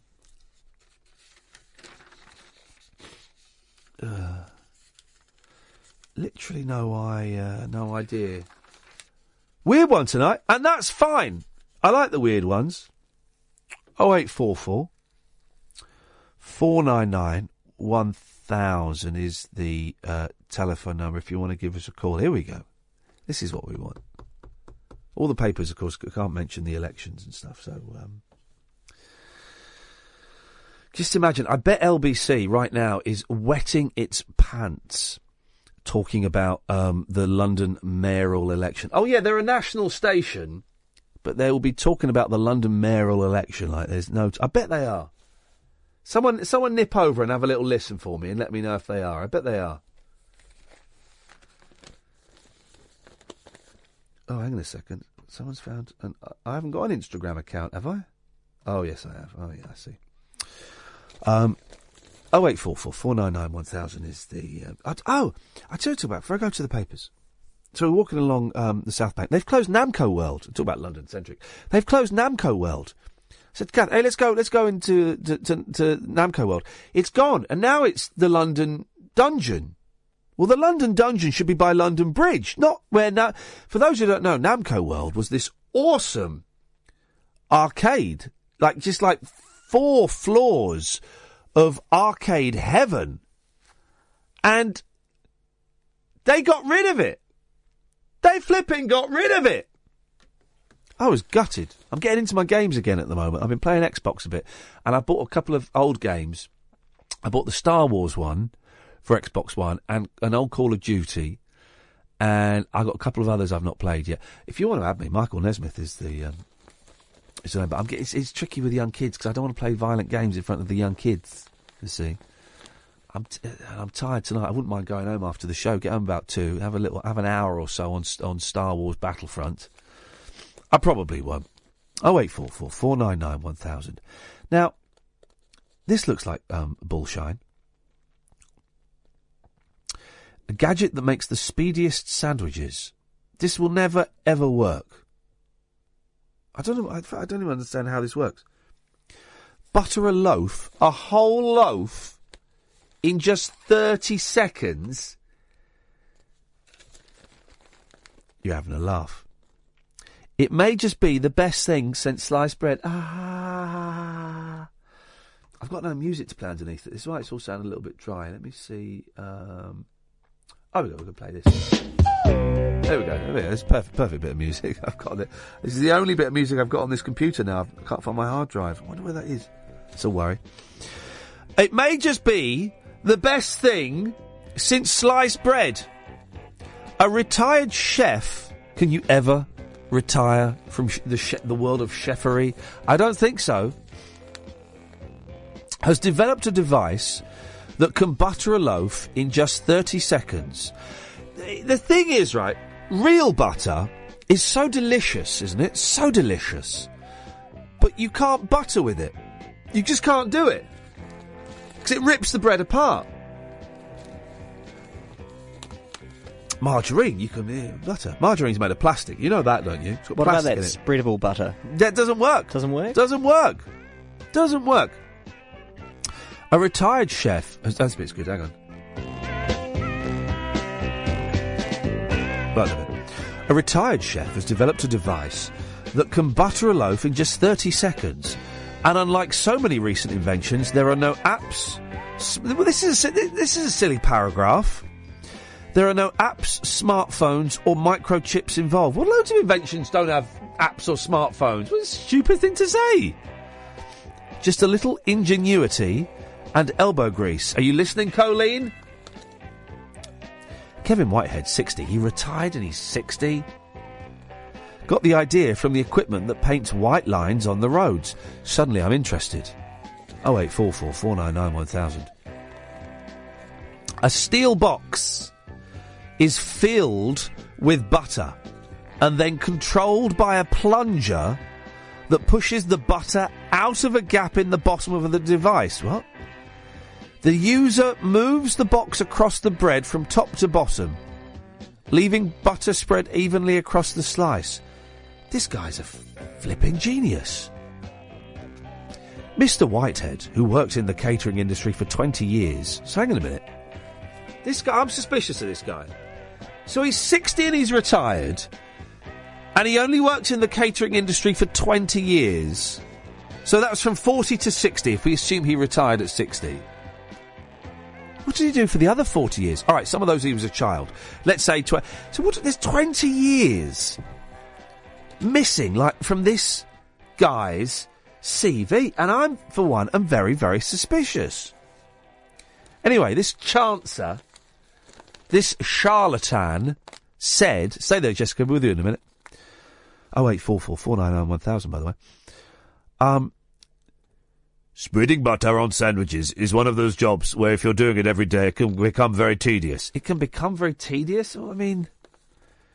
There was nothing like this in the market. Some people use the back of a spoon... What? And then he says, this is a weird thing. And the armed forces sometimes melt the butter and spread it on with a paintbrush. Well, I melt the butter. If I got butter from the fridge, I melt it. The armed forces use a paintbrush? Flippin' heck. I was thinking there must be a quicker way of spreading butter for our brave boys and girls and looking around for solutions. This guy... Oh, here we go, here we go. Here we go, here we go. And we can fill it. I tell you what, we'll have a break and then we're going to fill in the gaps in this chancer's CV. I don't trust this. What's this? Hang on, what's this fella's name? Mr. Whitehead. Right, Mr. Whitehead, we got your number, son. This is more important. Bear with us, Jessica. We're trying to sort out ordering food. What are you trying to do? What's right, wrong? So I've gone on that site. Yeah. The one we advertised. Just Eat. Yeah. Yeah. And I ordered something delicious. Yeah. Right? Yeah. And then you have to pay, and then it says he wants to verify with your bank. Have that. But it's asking for too many codes. Have that. But it'll ask me for your verification code. It'll go straight through, trust me. It's straight through. What have you ordered? Injun. You must be taking such a big risk right there. You reckon? It was highly recommended. It's got 4 stars. The thing is, not this service... Some of these delivery services where it's not a specific place. Was it Just Eat, Jessica? That was sorry. You right, Jessica? No, sorry. I have got a coldie, and it's probably not the best time to have called you, but you know. I've not spoken to you. I know. For about 10 years. No, I don't think it's 10 years. Maybe eight years. I was thinking about it the other day. I was listening to you, and I was going to call. 8 years. And I thought, probably about 7 years. 8 years. Hang on a minute. Let's reminisce in a second. I can't remember. Go and order some food. Right. Now. Is that acceptable? Go, girl. Laughing? Go, girl. I bet you it won't work. I bet I knew I'd end up paying for it. 8 years. I've not been, I must have left LBC 8 years ago. Well, I think you left, You didn't call me at Absolute.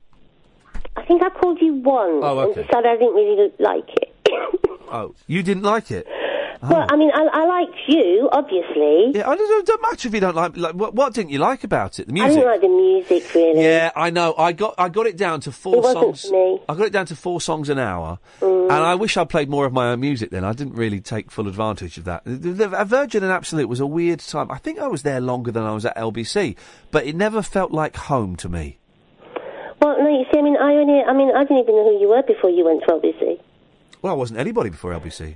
Really? To be fair, I probably vaguely knew you from that 11 o'clock show thing. Oh, very vaguely. Yeah. But when you were on LBC, if you want to reminisce, it'll make us feel really old. Yeah, we are old, Jessica. I think the very first call I ever made to you was at a weekend. I was working a night shift in London, and I called you, and I think we talked about films. You were talking about films. It was a Saturday night, or it must have been a weekend. No, I've never spoken about films on the radio. You did. You know, didn't you used to do a Saturday night show? I did, yeah, Friday, Saturday, Sunday, yeah. And I'm sure at one point you were talking about something, and it was involving films. Oh, yeah. And I called you up, and I said, I really like this film called Stand By Me.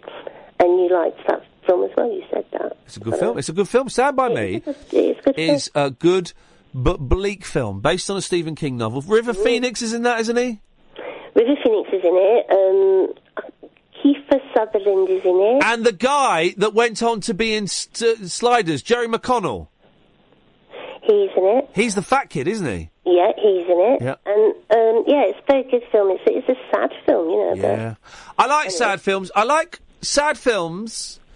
And I like having a good old cry, Jessica, in front of a movie. Do you know what my favourite one for that is? Like, it's The Green Mile. Every single time, Ian. At exactly the same points, every single time. Doesn't matter how many times. This bit makes me cry, this bit makes me cry, this bit makes me cry. I enjoy it, I look forward to it. The film that makes me cry, have you seen Brief Encounter? Well, no, because you see, I don't like the olden day films. No. I'm not a massive fan of the olden days films, but that is just, it's just perfect. It's heartbreaking. Chances missed. Opportunities not grabbed. Loves lost. Oh, man, it's wonderful. It's wonderful. I've seen highlights of it, obviously. I like it. I prefer sort of a bit more kind of, I don't know, reality. But I don't mind all that romantic stuff, of course. I'm not being cynical or anything. But I just find those kind of things not brilliant. I like a good weepy movie. I'm very hard to please when it comes to comedies. I can't stand all this stupid kind of, transformery kind of thing. I know what you mean. I ain't got the patience for it. I want to see people talking, and I want to see a few gunshots, bit of a car chase, little bit of boob, and I'm happy. That's a good film. I hardly ever go to the cinema anymore. If I'm going to watch something, this bank holiday weekend that's just gone, I had a West Wing kind of binge. All Sunday afternoon. I must have watched about 9 of them. I've been going to the cinema a lot recently, just because I've got the days free, you know, so I've been going to the cinema a lot. And it's enough expensive for what it is. You sound like you're 107. Sorry? I used to, again, when I was in London, I don't live in London anymore, obviously. Obviously, yes. But when I lived in London, one of the things, because I worked nights, I used to go to the cinema sometimes in the afternoons just to, A, kill time, and B, attempt to see some point of sunshine at some point of a week. So I would go to the cinema, and sometimes there'd be 2 or 3 people in there. Once, I had that just, golden ticket of being the only person in the cinema. I know exactly what I was watching. It was The Piano. Yeah. With, is it Holly Hunter? I don't know. I don't like those flowery films. It was rubbish. I think I fell asleep. But I loved being in the cinema by myself. And the guy came in and he went, what do you want? I said, well, I want to see the movie. He says, well, you're the only person. I said, brilliant, get on with it. But I think he wanted me to just, come back later or something. Did we get a word in edgeware here? I was just telling you that story. Recently, I had the cinema to myself. I think it was Deadpool where I had this. Did it work? Of course it worked with my card, didn't it? Yeah, but there's a flipping surprise. I'll give you the money back. Yeah, you will. What's that? How long's he going to come? It'd be like as soon as possible. It'd be like an hour and a half. Like 20 minutes. It won't be 20 minutes. When has a curry ever been 20 minutes? Well, it's not. How am I going to eat a curry when I'm doing the radio show? You got nibbles? Yes. Yes. Like the whole thing. Yeah. I had the cinema to myself. I think. Can I just tell you something first? Yes, yeah? please do. Can we get a word in edgeware here? Yes, Jessica. It's nice to talk to you again. Well, it's nice to talk to you. I hope you take this next thing in the spirit that it's meant. You want to be careful you don't get accused of, eating racist food, Daddy, and eating racist food. It's a very, very delicate situation for you at the moment. It's subtle. We're subtly having a curry, so it looks like I love all colours of people. Good. For you. There was one. I don't know if it was just one of. There were one of these food delivery services where it's an umbrella. It's a hub for lots of restaurants, and it was on Watchdog. And some of them were legitimate restaurants, and some of them were people cooking it in their house. Which means it's like where they lived. Yeah. Well, yes, their house. Yeah, their house. What else do you think I'd mean? Well, I thought you meant that you use some kind of service that cooks different restaurants up together, but not like to people that just said, "Oh, I've got the ingredients." Can we get a word in edgeware here? They would. Oh well. Pretend to be. Speak to you in another 8 years. Huh? They would pretend. Exactly, no, you're lucky. I'm still here. I am very lucky. Thank you, Jessica. They would pretend that they were a restaurant. They would register themselves as a restaurant, but it was just like someone's house. Oh. I've never heard of this before. I think you're making this up. No, it's true. It's absolutely true. It was on Watchdog. Well, I mean, I suppose that some people have been enterprising, aren't they? I mean, I have very strict rules. I don't like takeaway. I like to be... if I'm having a takeaway, I've had to have been to the shop first at some point. Yeah. Well, always. Really? Yeah. That's always, nuts. Always. Oh, I've totally forgotten what I was going to say now. And also, that thing that you've just said there, it's like that myth about, a mouse in a certain brand of chicken. It was on Watchdog, it actually happened. It's an urban myth, you know it is. No, it actually... Oh, dear.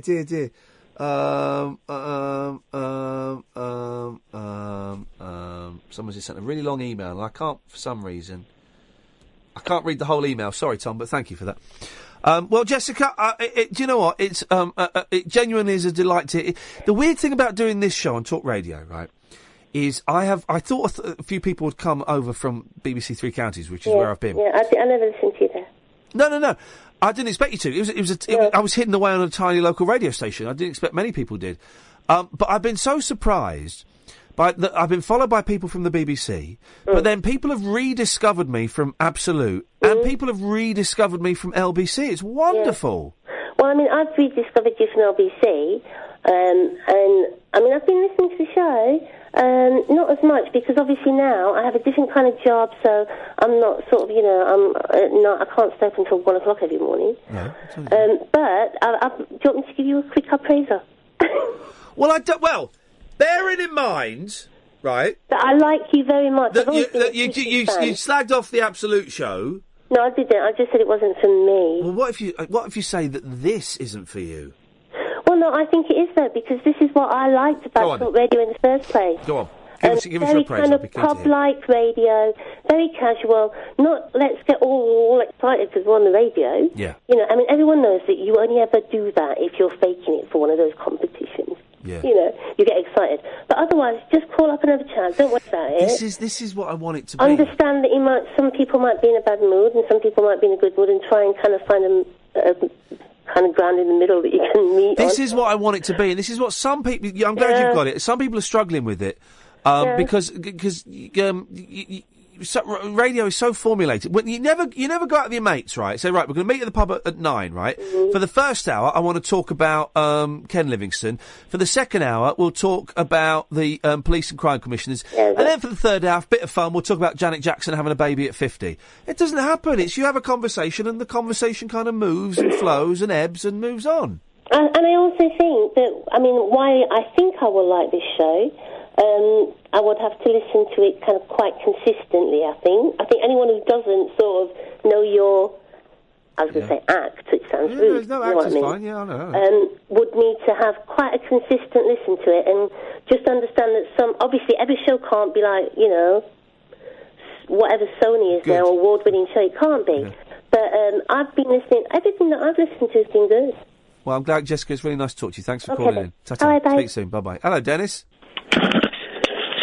Good evening. I thought for a second that was your last breath.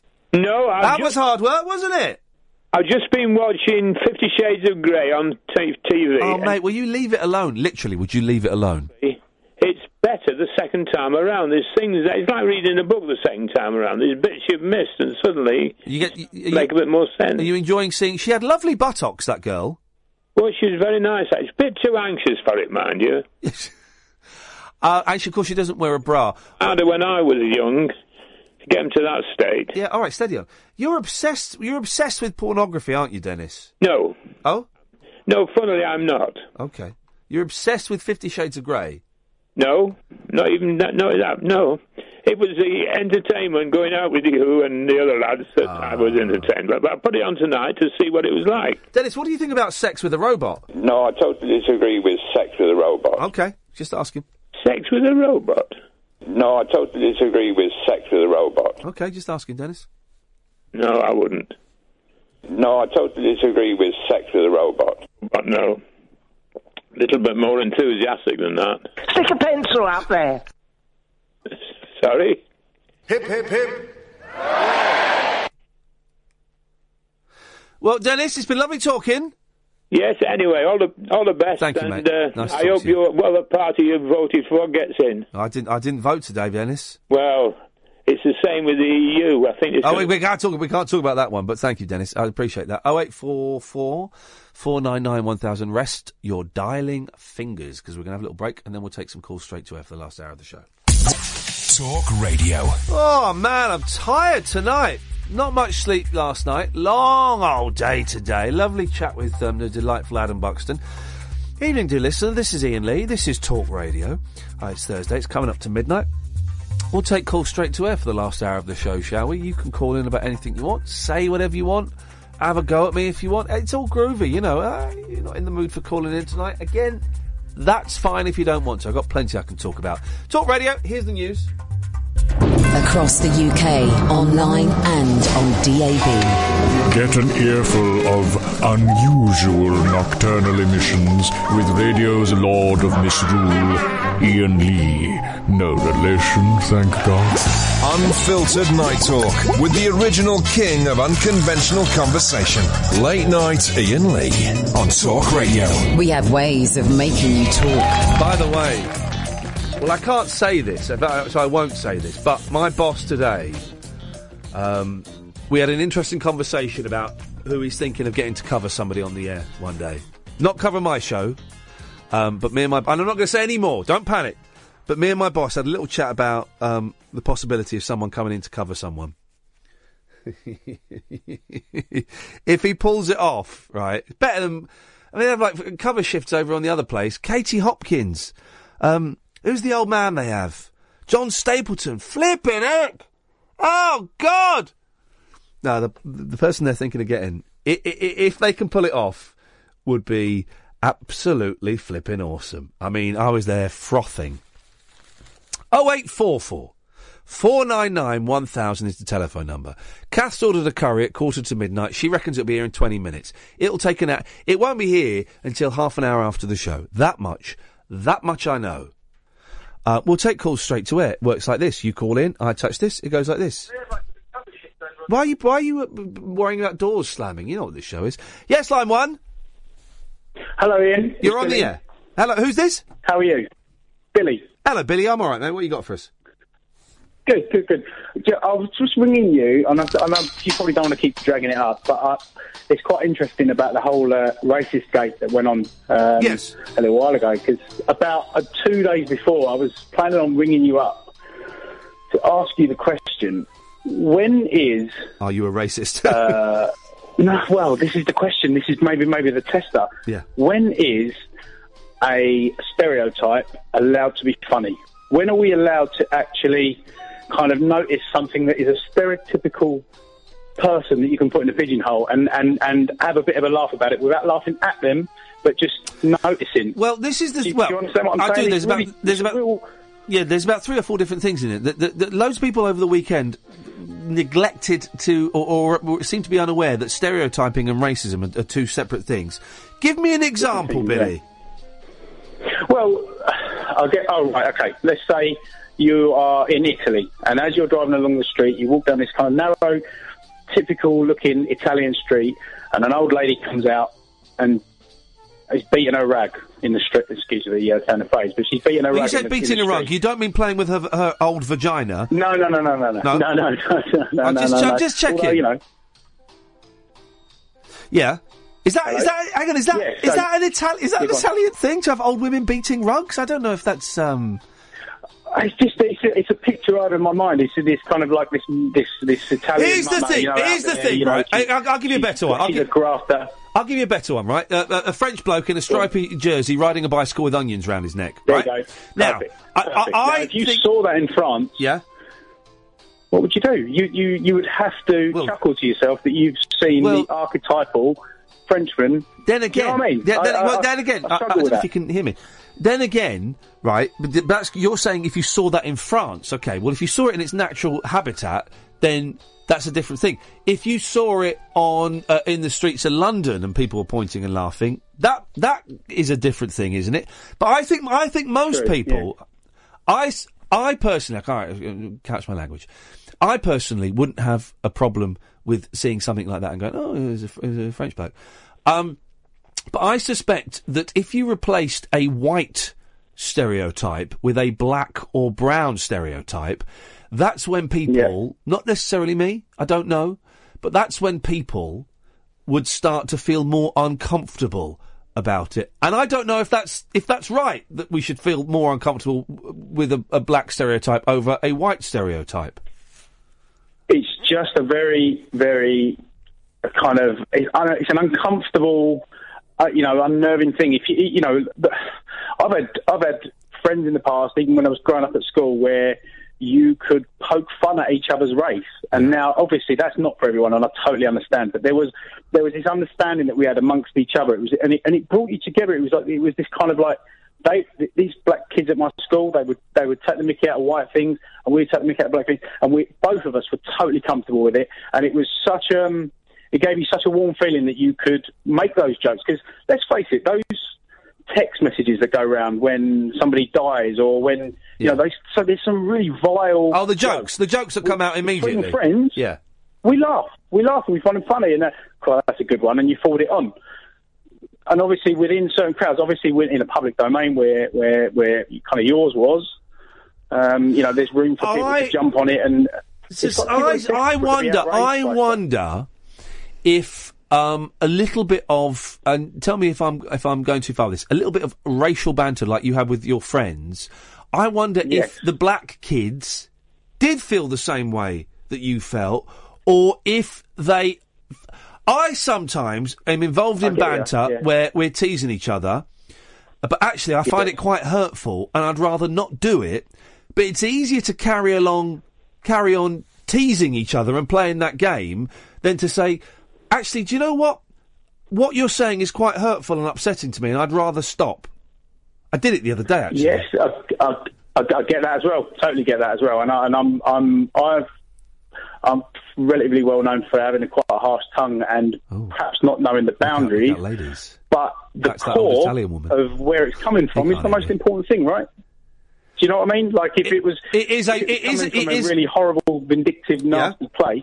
Sorry. The core of where it's come from is an important thing. Mm. I think there are other important factors, equally as important factors as well. Yes, I agree with that.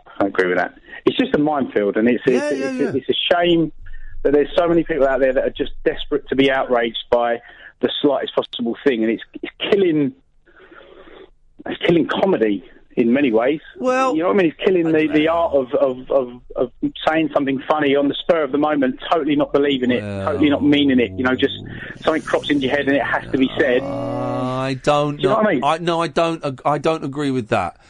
I don't agree with it. It's not killing comedy, and some things are best left unsaid.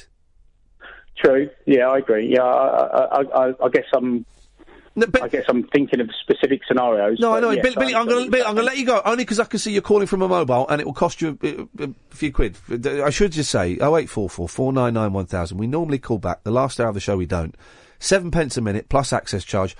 Actually, he might have a network where it doesn't cost significantly more. I know there are some networks, I don't know what they are. You can find it online where it's not quite as expensive as others. Oh, shall I tell you what I was going to do? Shall I open up the Skype as well? Well, if you can, because I'm having a bit of trouble out there uploading the podcast. It says I've got no internet connection. Oh, I'm... Periscopers, are you still there or have you gone? Periscopers are still there. Are they? Yeah, they're giving us the hearts. Yeah, it's just those computers out there, then. Yeah, it's just those computers out there. I'll have another go in a minute. Line one, you're on the wireless. See if we can play catch-up with this one. Okay, all good. Oh, I've closed all the windows. Go on, go on. Falling in love was the last thing I had on my mind.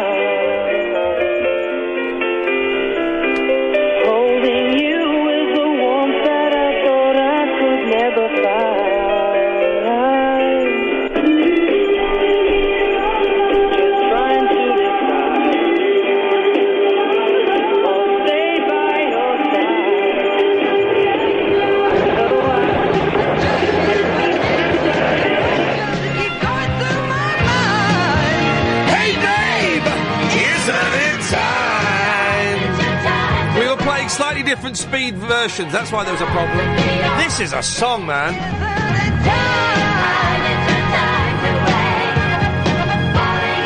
The Babies, Isn't It Time? There's a song. There's a song. There we go, we've got the Skype open as well, so if anyone... I've got to just change a setting on Skype, because I've got the answer phone messages and every... I've got loads of stuff. We've got loads of stuff for the show. Don't panic. Don't panic! Don't panic! 0844 499 1000. Let's have a break. 0844 499 1000. If you know the number for the answer phone, you can call that as well. It's up and it's running. We were talking about this chancer, right, who's invented a bread butterer. Just to remind you, Kevin Whitehead's 60. He's retired. He's retired at 60. You're having a laugh. He worked in the catering industry for 20 years, and then he's invented a bread butterer. Well, I was suspicious. I'm glad I was suspicious, because my suspicion led me to paragraph 7 onward, where we found out a little bit more about this chancer, this fake, this charlatan, this Dr. Hook medicine show man. He came up with his invention 25 years ago when he worked in catering at universities and factories. So he's not a chef. He was a dinner man. They never say dinner man, do they? No. Yes, they do. When do they say dinner? Dinner. They said Batman. It's Batman. You're confusing it. He came up with his invention 25 years ago when he worked in catering at universities and factories. He left to become a driving instructor in the 90s. This is just... I mean, this guy sounds like a complete and utter dreg of humanity. It's an unusual career progression. Was forced to retire last year due to shoulder problems. Oh, you should have got one of those bobbly... You're right. I'm indicating how someone might get a shoulder problem. That's more wrist, isn't it? Yeah. You should have got one of those bobbly things for his car seat. They work, don't they? It was then he decided to set up the firm called Offondor. Do you know what that is Latin for? Offondor. No. To spread. Why is there a Latin word for everything? They started it. But still, everything... There's like a Latin word for remote control. Well, you can compose one. With his wife, Julie, 57, to commercialise. Mr Whitehead, who works from his home in Gotham, Nottinghamshire. That food will not be here before the end of the show. I guarantee it. Shall I ring them up? No. I can ask and see... They didn't say 20 minutes. Did you make up the 20 minutes? Don't ring them up now. I don't want to ring them now. All right. Since I came up with the design, it's always been at the back of my mind as a business idea. But when I was working, I didn't have the time. If you're doing 2 or 3 loaves a day, it wouldn't be worth it. But anyone going through 10 loaves a day would save them a lot of time. And here we go. And here's the problem. Here's why the Luddites, Jeremiah Luddite, and all of his followers who smashed the spinning jennies were actually right. They were socialists. It means one pair of hands can do four people's work. Boom! Oh, three people out of work there. Three people out of a job straight away. David Cameron must be pulling his hair out looking at this. I bet, I wouldn't be surprised if Mr. Kevin Whitehead and his beautiful wife Julie weren't assassinated mysteriously. Another David Kelly. Another doctor. Remember Dr. David Kelly? Do you remember? Yeah, yeah. He was murdered by the not the CIA, the MI5. Oh, no, it was suicide. Oh, come on, was it suicide? No one rams paracetamol down their throat still in the wrapper. That's what happened. Gosh. That's what happened. Gosh, that's messy, isn't it? He was murdered by our government. When are we going to get the files on that? No one talks about that anymore, do they? That was weird, that, as well. Weapons of mass destruction. Sexed up dossiers. Tony Blair. Words. The 90s. New Labour. Despite getting their business up and running last month, the couple who've invested 15 grand have already sold... Oh, go on. 15 grand on what? Tubs? It's a machine that butters bread. Is going to put a lot of people out of work. Right. The couple who've invested £15,000 of their pension fund have already sold 15 of the devices. Oh. They have also commissioned 600 of the spreaders, which they sell for... £90. Is that all? £90. Hang on, whoa. They spent 15 grand and they're selling them at £90 a pop. Yep. To be made and planned to sell them to high-volume catering operations such as hospitals, prisons and sandwich suppliers, the places where he used to work. This is all very sniffy. They'll pay more than 90 quid. What? You pay 90 quid for a bread butter? An organisation like that can pay more than 90 quid. I wouldn't give you a fiver for that. It's the kind of thing you'd see at the Ideal Home exhibition and your mum would buy it and it'd be rubbish. Yes, line one. Hello? Hello, who's this, please? Ian. Who? Why can't they use a brush to put butter on, like the Yankee Army do? Here we go. That's what I said that in the story. They paint their butter on? Yes. It's an insane... well, they certainly did out in Japan when I was there. They put the butter on with a brush. Well, you can get spray-on cheese in America. There's lots of things you can get in America you can't get here, isn't there? They have no respect for dairy products. No. But I'll tell you what, my mother could start off with £1/4 of butter and wind up with £0.5 pound. Literally no idea what that means. She scraped it on and scraped it off, and she had more when she finished than when she started. I love butter. I love butter. Oh, it's bad for you. Ah, jog on. Do you know what? It's not bad for you anymore. Is it good for you now? Mm-hmm. Beautiful. It's good. It stops you getting Alzheimer's, according to some experts. I'm in, Dennis. I'll have a lovely buttery bath. Right. Well, never mind. Anyway, now, don't forget, Dennis, are you still watching 50 Shades of Grey? Are you just sat in front of the telly flicking away? No, I've come up here to make sure you haven't got Alzheimer's because I want me to quit at the end of the month. Good lad, thank you very much indeed. Starving. Julie, who's helping with marketing, said it's an excellent idea and has legs as a business model. It's so fast and we just need to get people to realise its potential. Flipping it, mate. Oh. 15 grand. It ain't gonna hop in. Gosh. They could have spent that 15 grand on so many other wonderful things. I was on a train to Oxford yesterday, or as I like to call it, Coxford. Why do you like to call it that? Because... bit rude. Because it's a little bit rude, a little bit naughty, and that's what I like to get up to when I'm there. But... And I was going from Slare to Coxford. And it was the train, I imagine, went from Paddington, I'm guessing, up to Manchester. I don't really know. I don't look at... I'm not really interested in the bracket of the journey. I'm interested in what's in between those brackets, my part of the journey. But it was only a short journey. It was about 45 minutes. And, it wasn't like the Orient Express or anything. It was just a train. It was a normal train. You astound me. Yeah, I sat on it. And it was nice, right? But then this woman came through with the trolley, the food trolley. Hey, what, cup of tea? Hot chocolate? Snacks? And I'm thinking, this is insane, right? Because at most, London to Manchester at most is 3 hours. Probably less than that, right? Yeah, take you that in the car. So 2.5 hours, right? A, you can go 2.5 hours without eating or drinking. That's a fact. Yeah. That is a fact. And B, I brought a sandwich and an apple with me to have en route. Got them from Marx's. So they were classy, and pricier than I would normally pay, but they were still affordable. You've got to treat yourself now and again, haven't you? Yeah, every now and then. If you don't treat yourself, who will? And I just thought, why in the 21st century, it was like such a 70s thing to have the food trolley go.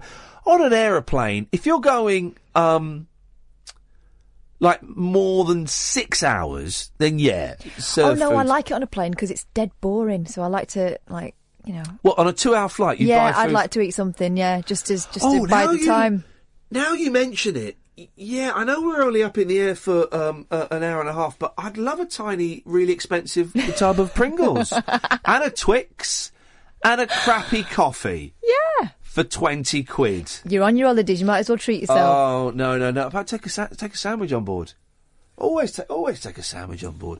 Go to the Smiths at the airport, buy their sandwiches. Beautiful, put them in the bag. Wallop. Thanks for the advice. I've not been on a plane for ages. Oh, we weren't on a plane last year. What are you talking about? Oh, yeah, but that wasn't a fun plane, was it? That wasn't holidays. Well, that wasn't a, let's have a spritzer at 7 a.m, we're on a holiday. No, it wasn't. It was to Slovakia for hard work where we got paid a fortune. 0844 499 1000 is the telephone number if you want to give us a call. You're more than welcome. Can you get me the Sun and the Mirror, please? Yes, I can. There's absolutely. The thing is, I'm expecting there to be nothing in the papers. There's certainly nothing in the Star today. That feels like an empty. Oh, there we go. See if there's another one. Yeah, quite often people. This is one of the things. People take the pages out of the newspapers, and it really winds me up. It might all be here. Let's have a little look in the Sun. Police Chief Loin of Duty. The Loin of Duty. Got my back to the periscopers. I do apologise, that's rude. There are not many callers tonight, and it's fine. It's fine. People don't want to call. I can dig that. You can call up on the Skype number. The Skype's up and running if you want to give us a call. You're more than welcome. Loin of Duty. So the front page of The Sun is... I don't understand what this story is. It's in all the papers. Look. Police chief punched by superintendent over affair with top cop wife. None of those people look real, do they? They all look like characters from A League of Gentlemen. I don't know why we need to know it. And also, it's basically family torn apart, hearts broken, professionals embarrassed, innocent hearts broken. Okay, front page. A high-ranking police officer punched his chief constable. Who's higher, chief constable or chief superintendent? Chief superintendent's the... Oh, no, hang on. Chief constable's highest, isn't it? Let's just take a break for a second. Yes, line one. Line one? Dead. There's your problem. Send that in to Denny. Try again, line one. The system is pony. A high-ranking police officer punched his chief constable for having an affair with his wife, a tribunal heard yesterday. Chief Superintendent Jim Peacock? Oh, we got Jim Peacock there. Oh, leave him alone. He's the wronged man. Well, that's why she went with him, the other fella. Don't want to go with the Jim Peacock. Allegedly lashed out. Allegedly, guys. When he learned wife Carolyn, an assistant chief constable in the same force, was... Now, they've put in quotes here, so I can say it. Shagging. What? They put that in quotes? Shagging. Wow. Boss Mike Crack. What? He's not called that. Yep. No. Details emerged yesterday after an alleged 9-year cover-up. Well, you would... Or people trying to keep it private. You would cover it up. Oh, can I play you a brilliant clip of David Cameron? Go on. I saw this on Facebook, and it enough made me laugh. It was from the Independent website. If I can see, I can find it because listen to this. This is brilliant, right? This is in this is from Channel 4 News. Why can't we hear? Hang on a second. Pause. Pump up the volume. Hit it. So this is in the House of Commons, is that... I will take it that the House Secretary simply doesn't want to come to this House. No, that's the wrong one. That's the wrong one. Pump up the volume, pump up the volume. Who did that? Mars. Yeah. But Mars stood for something, didn't it? Yeah. Pump up the volume. Or did it? It was just M-A-R-S. It might not have stood for anything. No, there was an extra R in there, wasn't there? Yeah, there's an extra R. Mars. Where is it? Let me... Oh, it's on my aunt's page. It's one of those. Oh, there's a call. Let's go. Yes, line one. Yeah, hello, mate. Forgive me if I misheard you. Were you saying you were potentially excited at your holiday cover? It's not my holiday cover. Someone else's holiday cover. Yes, I'm not giving any more clues away. Whose holiday cover is it? I don't know. No clues. Oh. Ian. Yeah. Is it Tommy Boyd? No. Don't be so ridiculous, for crying out loud. That would be a ridiculous suggestion. Where's this brilliant clip? Oh, flipping it. Where's she taking it down? Oh, dear. My aunt did half post some rubbish on her Facebook page, it turns out. Here we go. Do you want to hear David Cameron getting destroyed about SATs? Yeah, getting destroyed about... For the benefit of the House and for 10- and 11-year-olds up and down the country, boom. Will the Prime Minister explain what the past progressive tense is? Will he differentiate between a subordinating conjunctive and a coordinating conjunctive? And finally, will he set out his definition, please, of a modal verb? Zero. I have to say to the Honourable Lady, the whole point of these changes... Listen to his smug... pig sex answer. The whole point of these changes is to make sure our children are better educated than we are.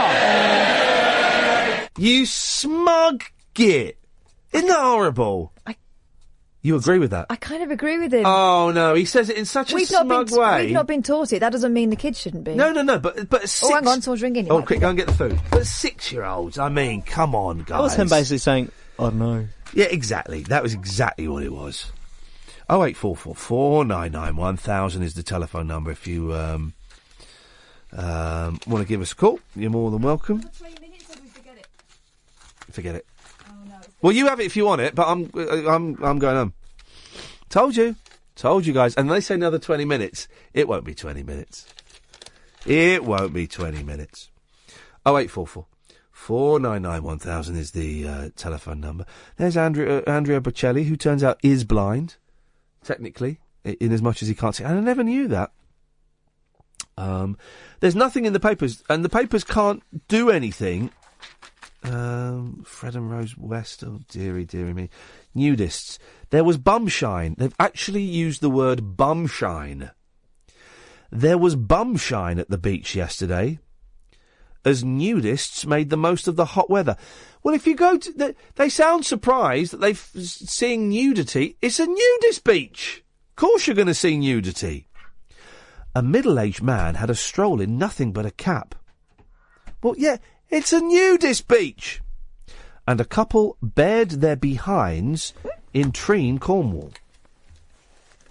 One of those people isn't nude. I would demand a refund. She's got pants and a bra on. The cheeky displays... Bumshine, they've used the word bumshine. They haven't. Yeah, bumshine. The cheeky displays are set to continue, with experts predicted. But I don't... But how is that story? So it's nice weather, and we've got some pictures of some nudie people on nudist beach. They're set to continue, yeah, because it's a nudist beach. They were probably doing it last week as well, when it was freezing. 10 minutes, he reckons. It won't be 10 minutes. Well, I said if it's longer than that, we can't do it. Well... Bombshine. Deary me. There's... oh, here we go. Yes, line one. Yes, Ian, it's Andrew from Albuquerque. How are you? OK, thank you, Andrew. Good to talk to you again. I just wanted to bring up a subject you brought up, I think, on Monday night about court doing things I shouldn't be doing. Oh, yes. I was about 15 years old. That's when I used to live in the UK, yeah. And my parents had gone out, and I'd found a German, slightly dodgy VHS tape. A lot of those German tapes around in the 80s, yes. Yeah, it was hidden under their bed. Yeah. So I thought I might slip it into the machine, the tape that is. Well, not your penis. And, No, I wouldn't do that. No. I considered it. Yeah. Well, when you're a teenage boy, you'll consider putting it anywhere. Trust me.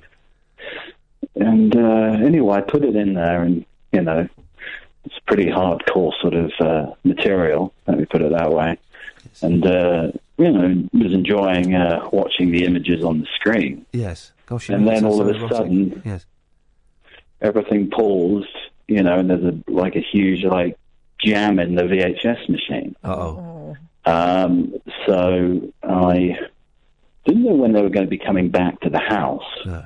So I, went over to, raised my trousers up, did them up. Yes, and thank you for that, yes. Tried to prise the tape out of the machine. Yes. And, couldn't get it out, so to speak. Again, not your penis. No, not the penis. But, so I was, started using a screwdriver, prising it in there, trying to get the machine out of the, get the tape out of the machine. Yeah. And, no luck. So I was panicking, sweating profusely at this point. And, tried to start unscrewing the VHS machine. Do you know what? I've done exactly the same thing with a porno stuck in a video machine. We had this, and it got stuck in there, and I had to unscrew the top of the video and take the whole video apart to get it out. Flipping heck, go on, I'm with you, brother, I'm with you.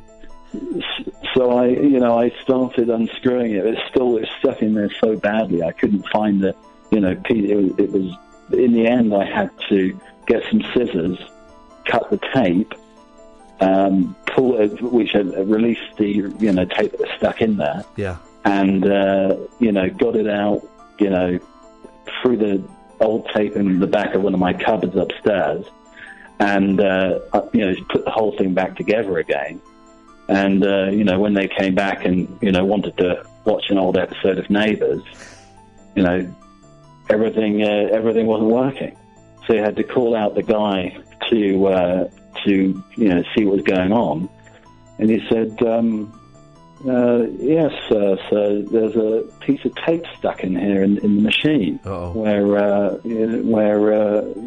where how this happened, but it's stuck in the machine here. So this is why." Did your mum and dad discover you've been watching their German pornography? They questioned me about it.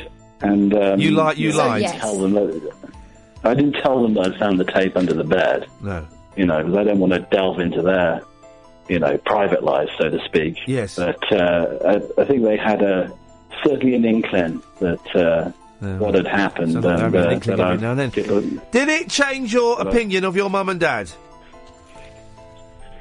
Yes, a little bit, and I found other objects sort of years later. Oh. Okay, look, I really don't want to imagine anything being inserted inside your mother. Sweet. Fair play. He sold the story, though, didn't he? He sold it well. 08444991000 is the nothing in the sun. What's going on with the? That's. I don't buy that picture of that car, the £70,000 car. Oh, it's a PR thing. Yeah, it was. Yeah. It's a stunt for a book, apparently. Oh God, books. When will that nonsense stop? When will that nonsense stop? Yeah, blimey. There's literally nothing of any interest whatsoever in the papers. When the doctor offered me the HIV kidney, I told her, sometimes you've got to take a risk in life, so I'll go for it. Oh. I don't know. There's that... Oh. Stopped suddenly, didn't it? Let me try this. Hang on a second.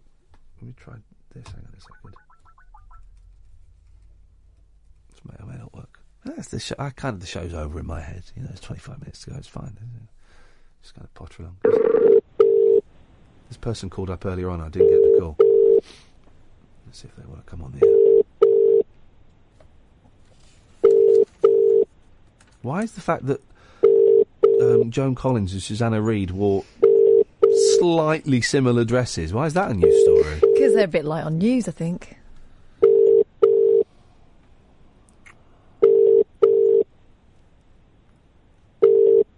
bed. Yeah, they've gone to bed, haven't they? Hi, sorry I can't take your call right now, but if you leave your name and message, I'll get back to you as soon as I can. Thank you. I've got a dirty... Line one, you're on the wireless.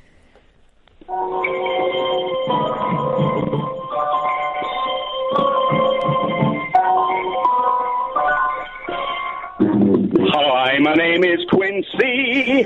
I'm a little frisky. I like to cut up bodies, then have sex. On my yacht you'll find me with a lady laid beside me. Is she dead? I'll check her leg. Yeah, my name is Quincy, yes. I'm a little frisky. I eat at the same restaurant every night. Has my girlfriend stopped getting older? I tell you what, I'll check her shoulder. She's awake. Gonna take her on my boat, gonna show her my snake. Ba ba ba ba ba ba ba ba. Thank you very much. It's good to, who was the name of the guy that wrote that? Again, it's another old one, and it all ties in with the opening titles of Quincy. And I cannot, for the life of me, remember the name of the guy that wrote it. And he's a really funny bloke. He was doing stand-up. Don't know if he's still doing stand-up. Let's have a quick break. And the show's kind of over. You know, we're both very, very tired, and the callers are kind of don't want to play. And that's all fine. That's all fine. Have we got anyone on the show tomorrow?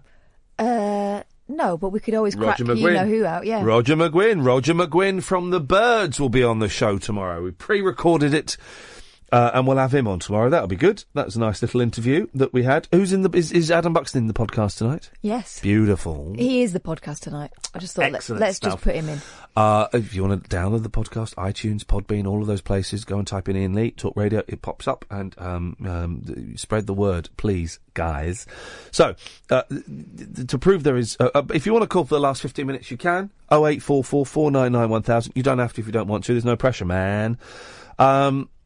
To prove... Oh, here comes the food. To prove what a slow news day it is, the Daily Mirror... Here comes food. Show's over, guys. I'm going to put him close to the edge by yes. That would take us right up to the top of the hour and then wallop. The Mirror have on page 8 got their thing where they run out of news, so they just Google stuff and look up stuff online and fill a page. Oh, there. Yes, line 1. No, not happening. No. There we go. Add that to the list. Try again, line 1. We've got little, you know, still a few teething problems. So this is all about mistakes. I don't quite know what the story is. Oh, the story is when a fisherman found her in the water, he was convinced she was an angel who'd fallen from heaven into the sea. It wasn't. She's a blow-up sex doll. His mother... He rescued her... Hang on a minute. This is nuts, this story. Her discovery the day after a solar eclipse, her pale skin, perfect features and wide eyes convinced superstitious fisherman Pardin that she was not of this world. He was sure the heavenly body had been sent as a blessing to his Indonesian home. What a nice man. When he took the angel back to the remote village of Kalupapi on Sulawesi, I want to go there. That's where I want to be right now.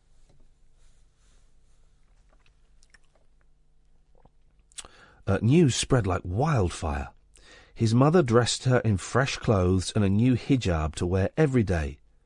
Excited villagers even took her on a boat trip, giving her pride of place on their vessel. But then local police decided to investigate amid fears that the furore surrounding the village's new resident could lead to unrest. Yes, line 1? Hello, Iain. I was of two minds whether to call you, because to be honest, I just wanted to discuss you, and I think a lot of callers want to discuss you recently. Do you get what I mean? Well, what do you want to say? Well, do I just wanted to discuss what your influences were in your radio style, because honestly, you're the reason I listen to radio. Well, as a kid, we'd drive from... Go on. No, you go on. Yeah, as a kid, we'd drive home from Grandma and Grandad's from Crowborough to London, and Mum would always put on LBC. Wow. And she'd tell me, listen to this. This guy's really, really funny. And and you were. So this is the reason I listen to radio. So I just wondered, well, what made him this funny and entertaining a radio host? Like, what are your influences? I thought maybe it would be the best time to call now, since it's on a wind down, and maybe we could just talk about your influences and the, you know. Well, it's not very. Clive Bull, Tommy Boyd, and Danny Baker. Those are the main ones. I know one of them. Clive Bull, obviously, from LBC. Oh. So the other two, are these like people? Are these hosts from your childhood or what? No, well, Tommy Boyd was sort of big in the 90s.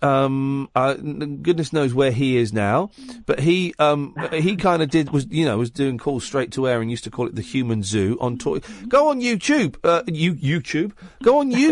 and type in Tommy Boyd and pilot. I think will bring up a good one. He's good. Yeah.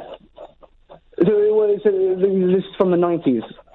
Okay. Yeah, from the 90s, late 90s, early 2000s. Yeah. Oh, okay. Oh, yeah, will do. Well, that's you know what? That's all I really wanted to say. Oh, nice one, man. Cool with that. Thank you very much indeed. Thank you, man. I'm glad you like the show. Go and Tommy Boyd. Honestly, you'll love it. Thank you, man. I appreciate that. You're very, very kind. Oh wait, 444991,000. So sorry, and apologies to that listener. I was on guard there ever so slightly because I just detected a slightly sarcastic tone in the voice. But it turns out he was being genuine. Enjoy your meal. I'm doing a radio show. No, I can't. I'm doing this. So apologies. I was just because I'm tired and I'm just I'm second guessing everyone. It didn't take long for the officers to figure out that the heavenly angel was actually an inflatable plastic sex doll. Oh, this poor bugger! This poor bloke! Probably the property of... Go and have your food. Go and have your food, because I'm not sticking around. Go. Go and have it. Seriously, go and have it. An inflatable sex doll, probably the property of a lonely sailor which had fallen off a passing ship. Has anyone... And I'm going to ask this question. Has anyone ever actually used one of those horrible plastic sex dolls for sex? Right? I've seen them. I've touched one. I've used one as a prop in a television show, and they get hoiked around at stag do's and things. But has anyone ever actually blown up one of those dolls and had sex with it? Because I don't know how it would work. I don't want to get too graphic here, but I don't know how it would actually work. And also, that moment that you finish, right? You know that moment after sex or masturbation or whatever, you have a moment of clarity and like, oh no, what have I done?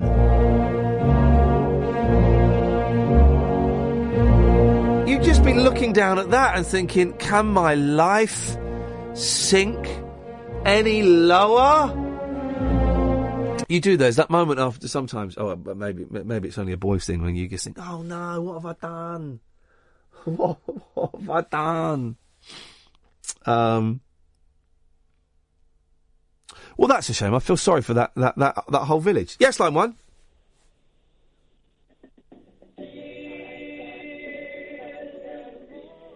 Turn it up a bit. Okay. It's a little bit quiet, but thank you. I suspect we're on speakerphone. Tears in the Morning by Bruce Johnston on the Beach Boys album Sunflower. The B-side to... is it the B-side to It's About Time? Or wasn't that a B-side? I don't remember. Anyway, here are some other crazy mistakes. Devon schoolgirl... No, this is a good one. I like this one. Devon schoolgirl Claire MacDonald was receiving 11 emails a week. Oh, hang on a second. Yes, line one. Hi there, Ian. Hello, mate. What you got? Hi there. I'm glad I'm not the only one that has that sense of regret after, doing that thing that you just mentioned about a minute ago. The end after masturbation? Yeah, that, yeah. Yeah, there is a real sense of emptiness. Not every time, that's but it's a real emptiness and what am I... Oh, no, what have I done? Well, I don't really, like, envision the death march in my head, but it's more like a sort of a wah, wah, wah, wah. That's the perfect post-masturbation sound. And it's when you've got to take off the dog collar and the gloves and the women's underwear that you really realise you've sunk... No, you're right. It is. Do you know what? Now I will never be able to do that again without the second after here. Wah, wah, wah. It's sort of fitting as well that this is like near the end of the show. I think that's a good noise for the end of this particular episode of your show. I think it is. Well, go and enjoy yourself. Not in that way. It's funny, isn't it? Masturbation is funny because I was going to say we all have done it. We all do it. It's done a lot. All of us. Maybe there are exceptions. But I would say most people, over 50% of people do it. It's never talked about, is it? It's never talked about. And you think of all the people on telly, right? And they must have done it at least once in their lives. You know, Piers Morgan must have done it. I mean, it's more common for blokes than women, isn't it? Is that coming from a point of white male privilege that I'm saying that? I know women do. It's more common for blokes, isn't it? Really, I suspect. Prove me wrong. Go on, prove me wrong.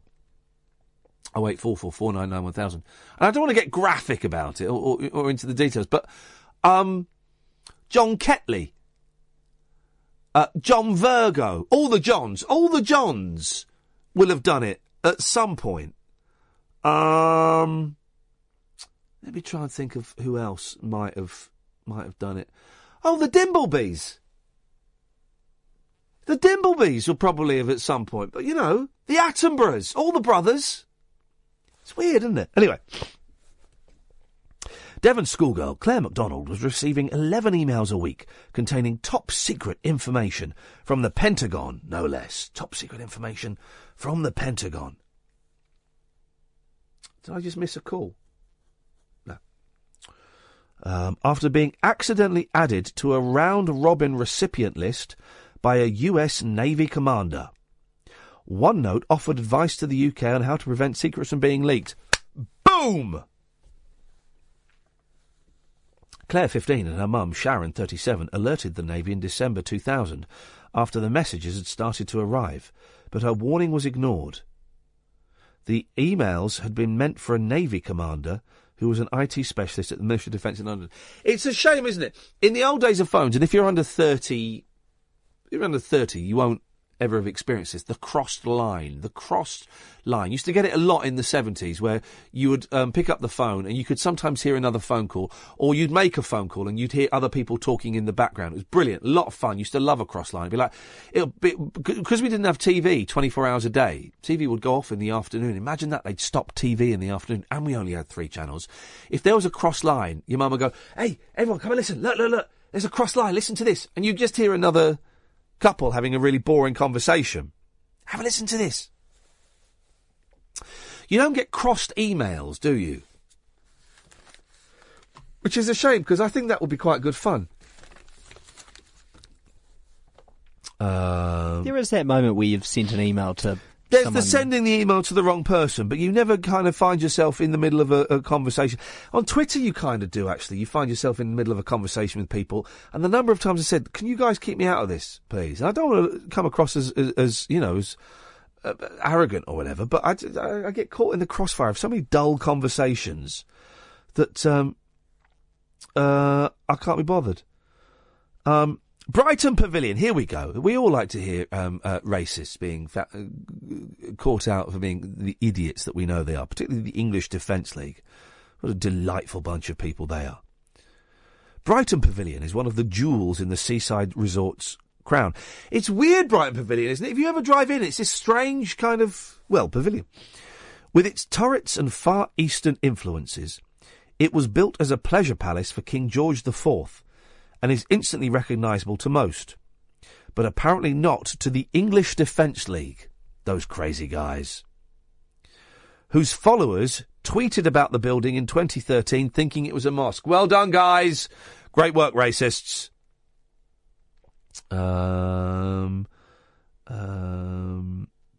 Well, this is...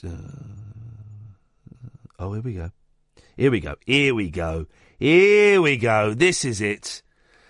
Your young head... Oh, phone call. Yes, line one. Yes, Wadi Derby Radio 4's Jimmy Doherty tomorrow morning as we look at the polls and discover that only 17% of people in the United Kingdom believe there ever was a Liberace. We'll also be asking for your extra time and your kiss. We'll also be talking to the world's greatest marksman as he comes in and gives me hints and tips on my own technique. And we'll also look at his autobiography, Stand Back, Here I Come. It's Mr. Ron Jeremy. So join me, Radio 4's Jimmy Doherty, tomorrow morning. Thank you very much indeed. Well done, guys. Well done. You're learning. Yes, line two. Line two, Ian. Wagwan, it's Rashid. Wagwan, Rashid. You've been quiet recently. Everything all right, brother? Everything's all right, man. Don't try and cut me off because I know you want to eat your gel, Freddy.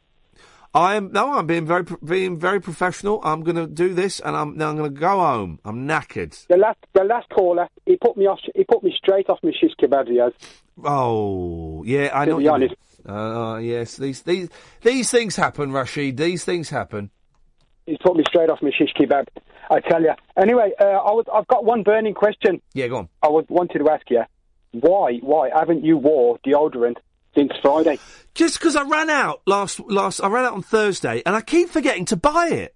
And I keep thinking, right, I'm out, I must pop into a shop and buy some deodorant. And I keep forgetting to do it, Rashid. Are you wet and sweaty now? No, I'm actually, do you know what? I'm all right. I don't think I need it. Yes, line one.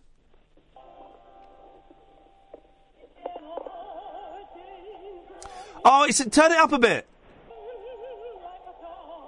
It's a bit quiet. You need to be louder. And don't be on speakerphone. Speakerphone is a nightmare for that kind of thing. And it needs to be louder. Teenage burglars thought they had hit the jackpot when they broke into a house in Miami. Waldo Soroa, 19. Metrix Andaluz. You're having a laugh. Why is the periscope stopped? Oh, it don't matter. Oh, it don't matter. Because my storage is almost full. And Jose David Diaz Marrero, 19, and two juveniles thought they had stumbled across a stash of cocaine. Beautiful, beautiful. They celebrated by snorting some of their find, which in fact turned out to be the ashes of the homeowner's father and two Great Danes. Boom, shakalak! In your face, literally in your face. In your nose, in your face. Now, my memory is full on my iPhone, and that creates a lot of problems because it's all photos. I'm going to have to download them onto the computer and then delete them from the phone. Oh, dear. Well, that's tomorrow sorted out, guys. That's exactly what I'm doing. I shall be downloading photos onto a computer and deleting them. Oh, but let's take this last call. Probably the last call of the night. Yes, line one. Hold on.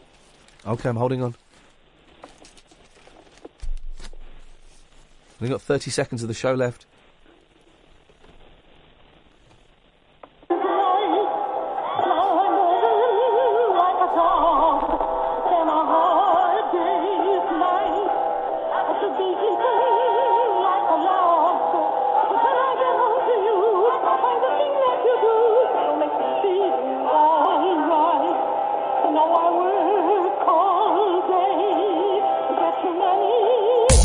Radio, the 21st century dream team of dialogue, debate and discourse. Talk Radio, give it some lift.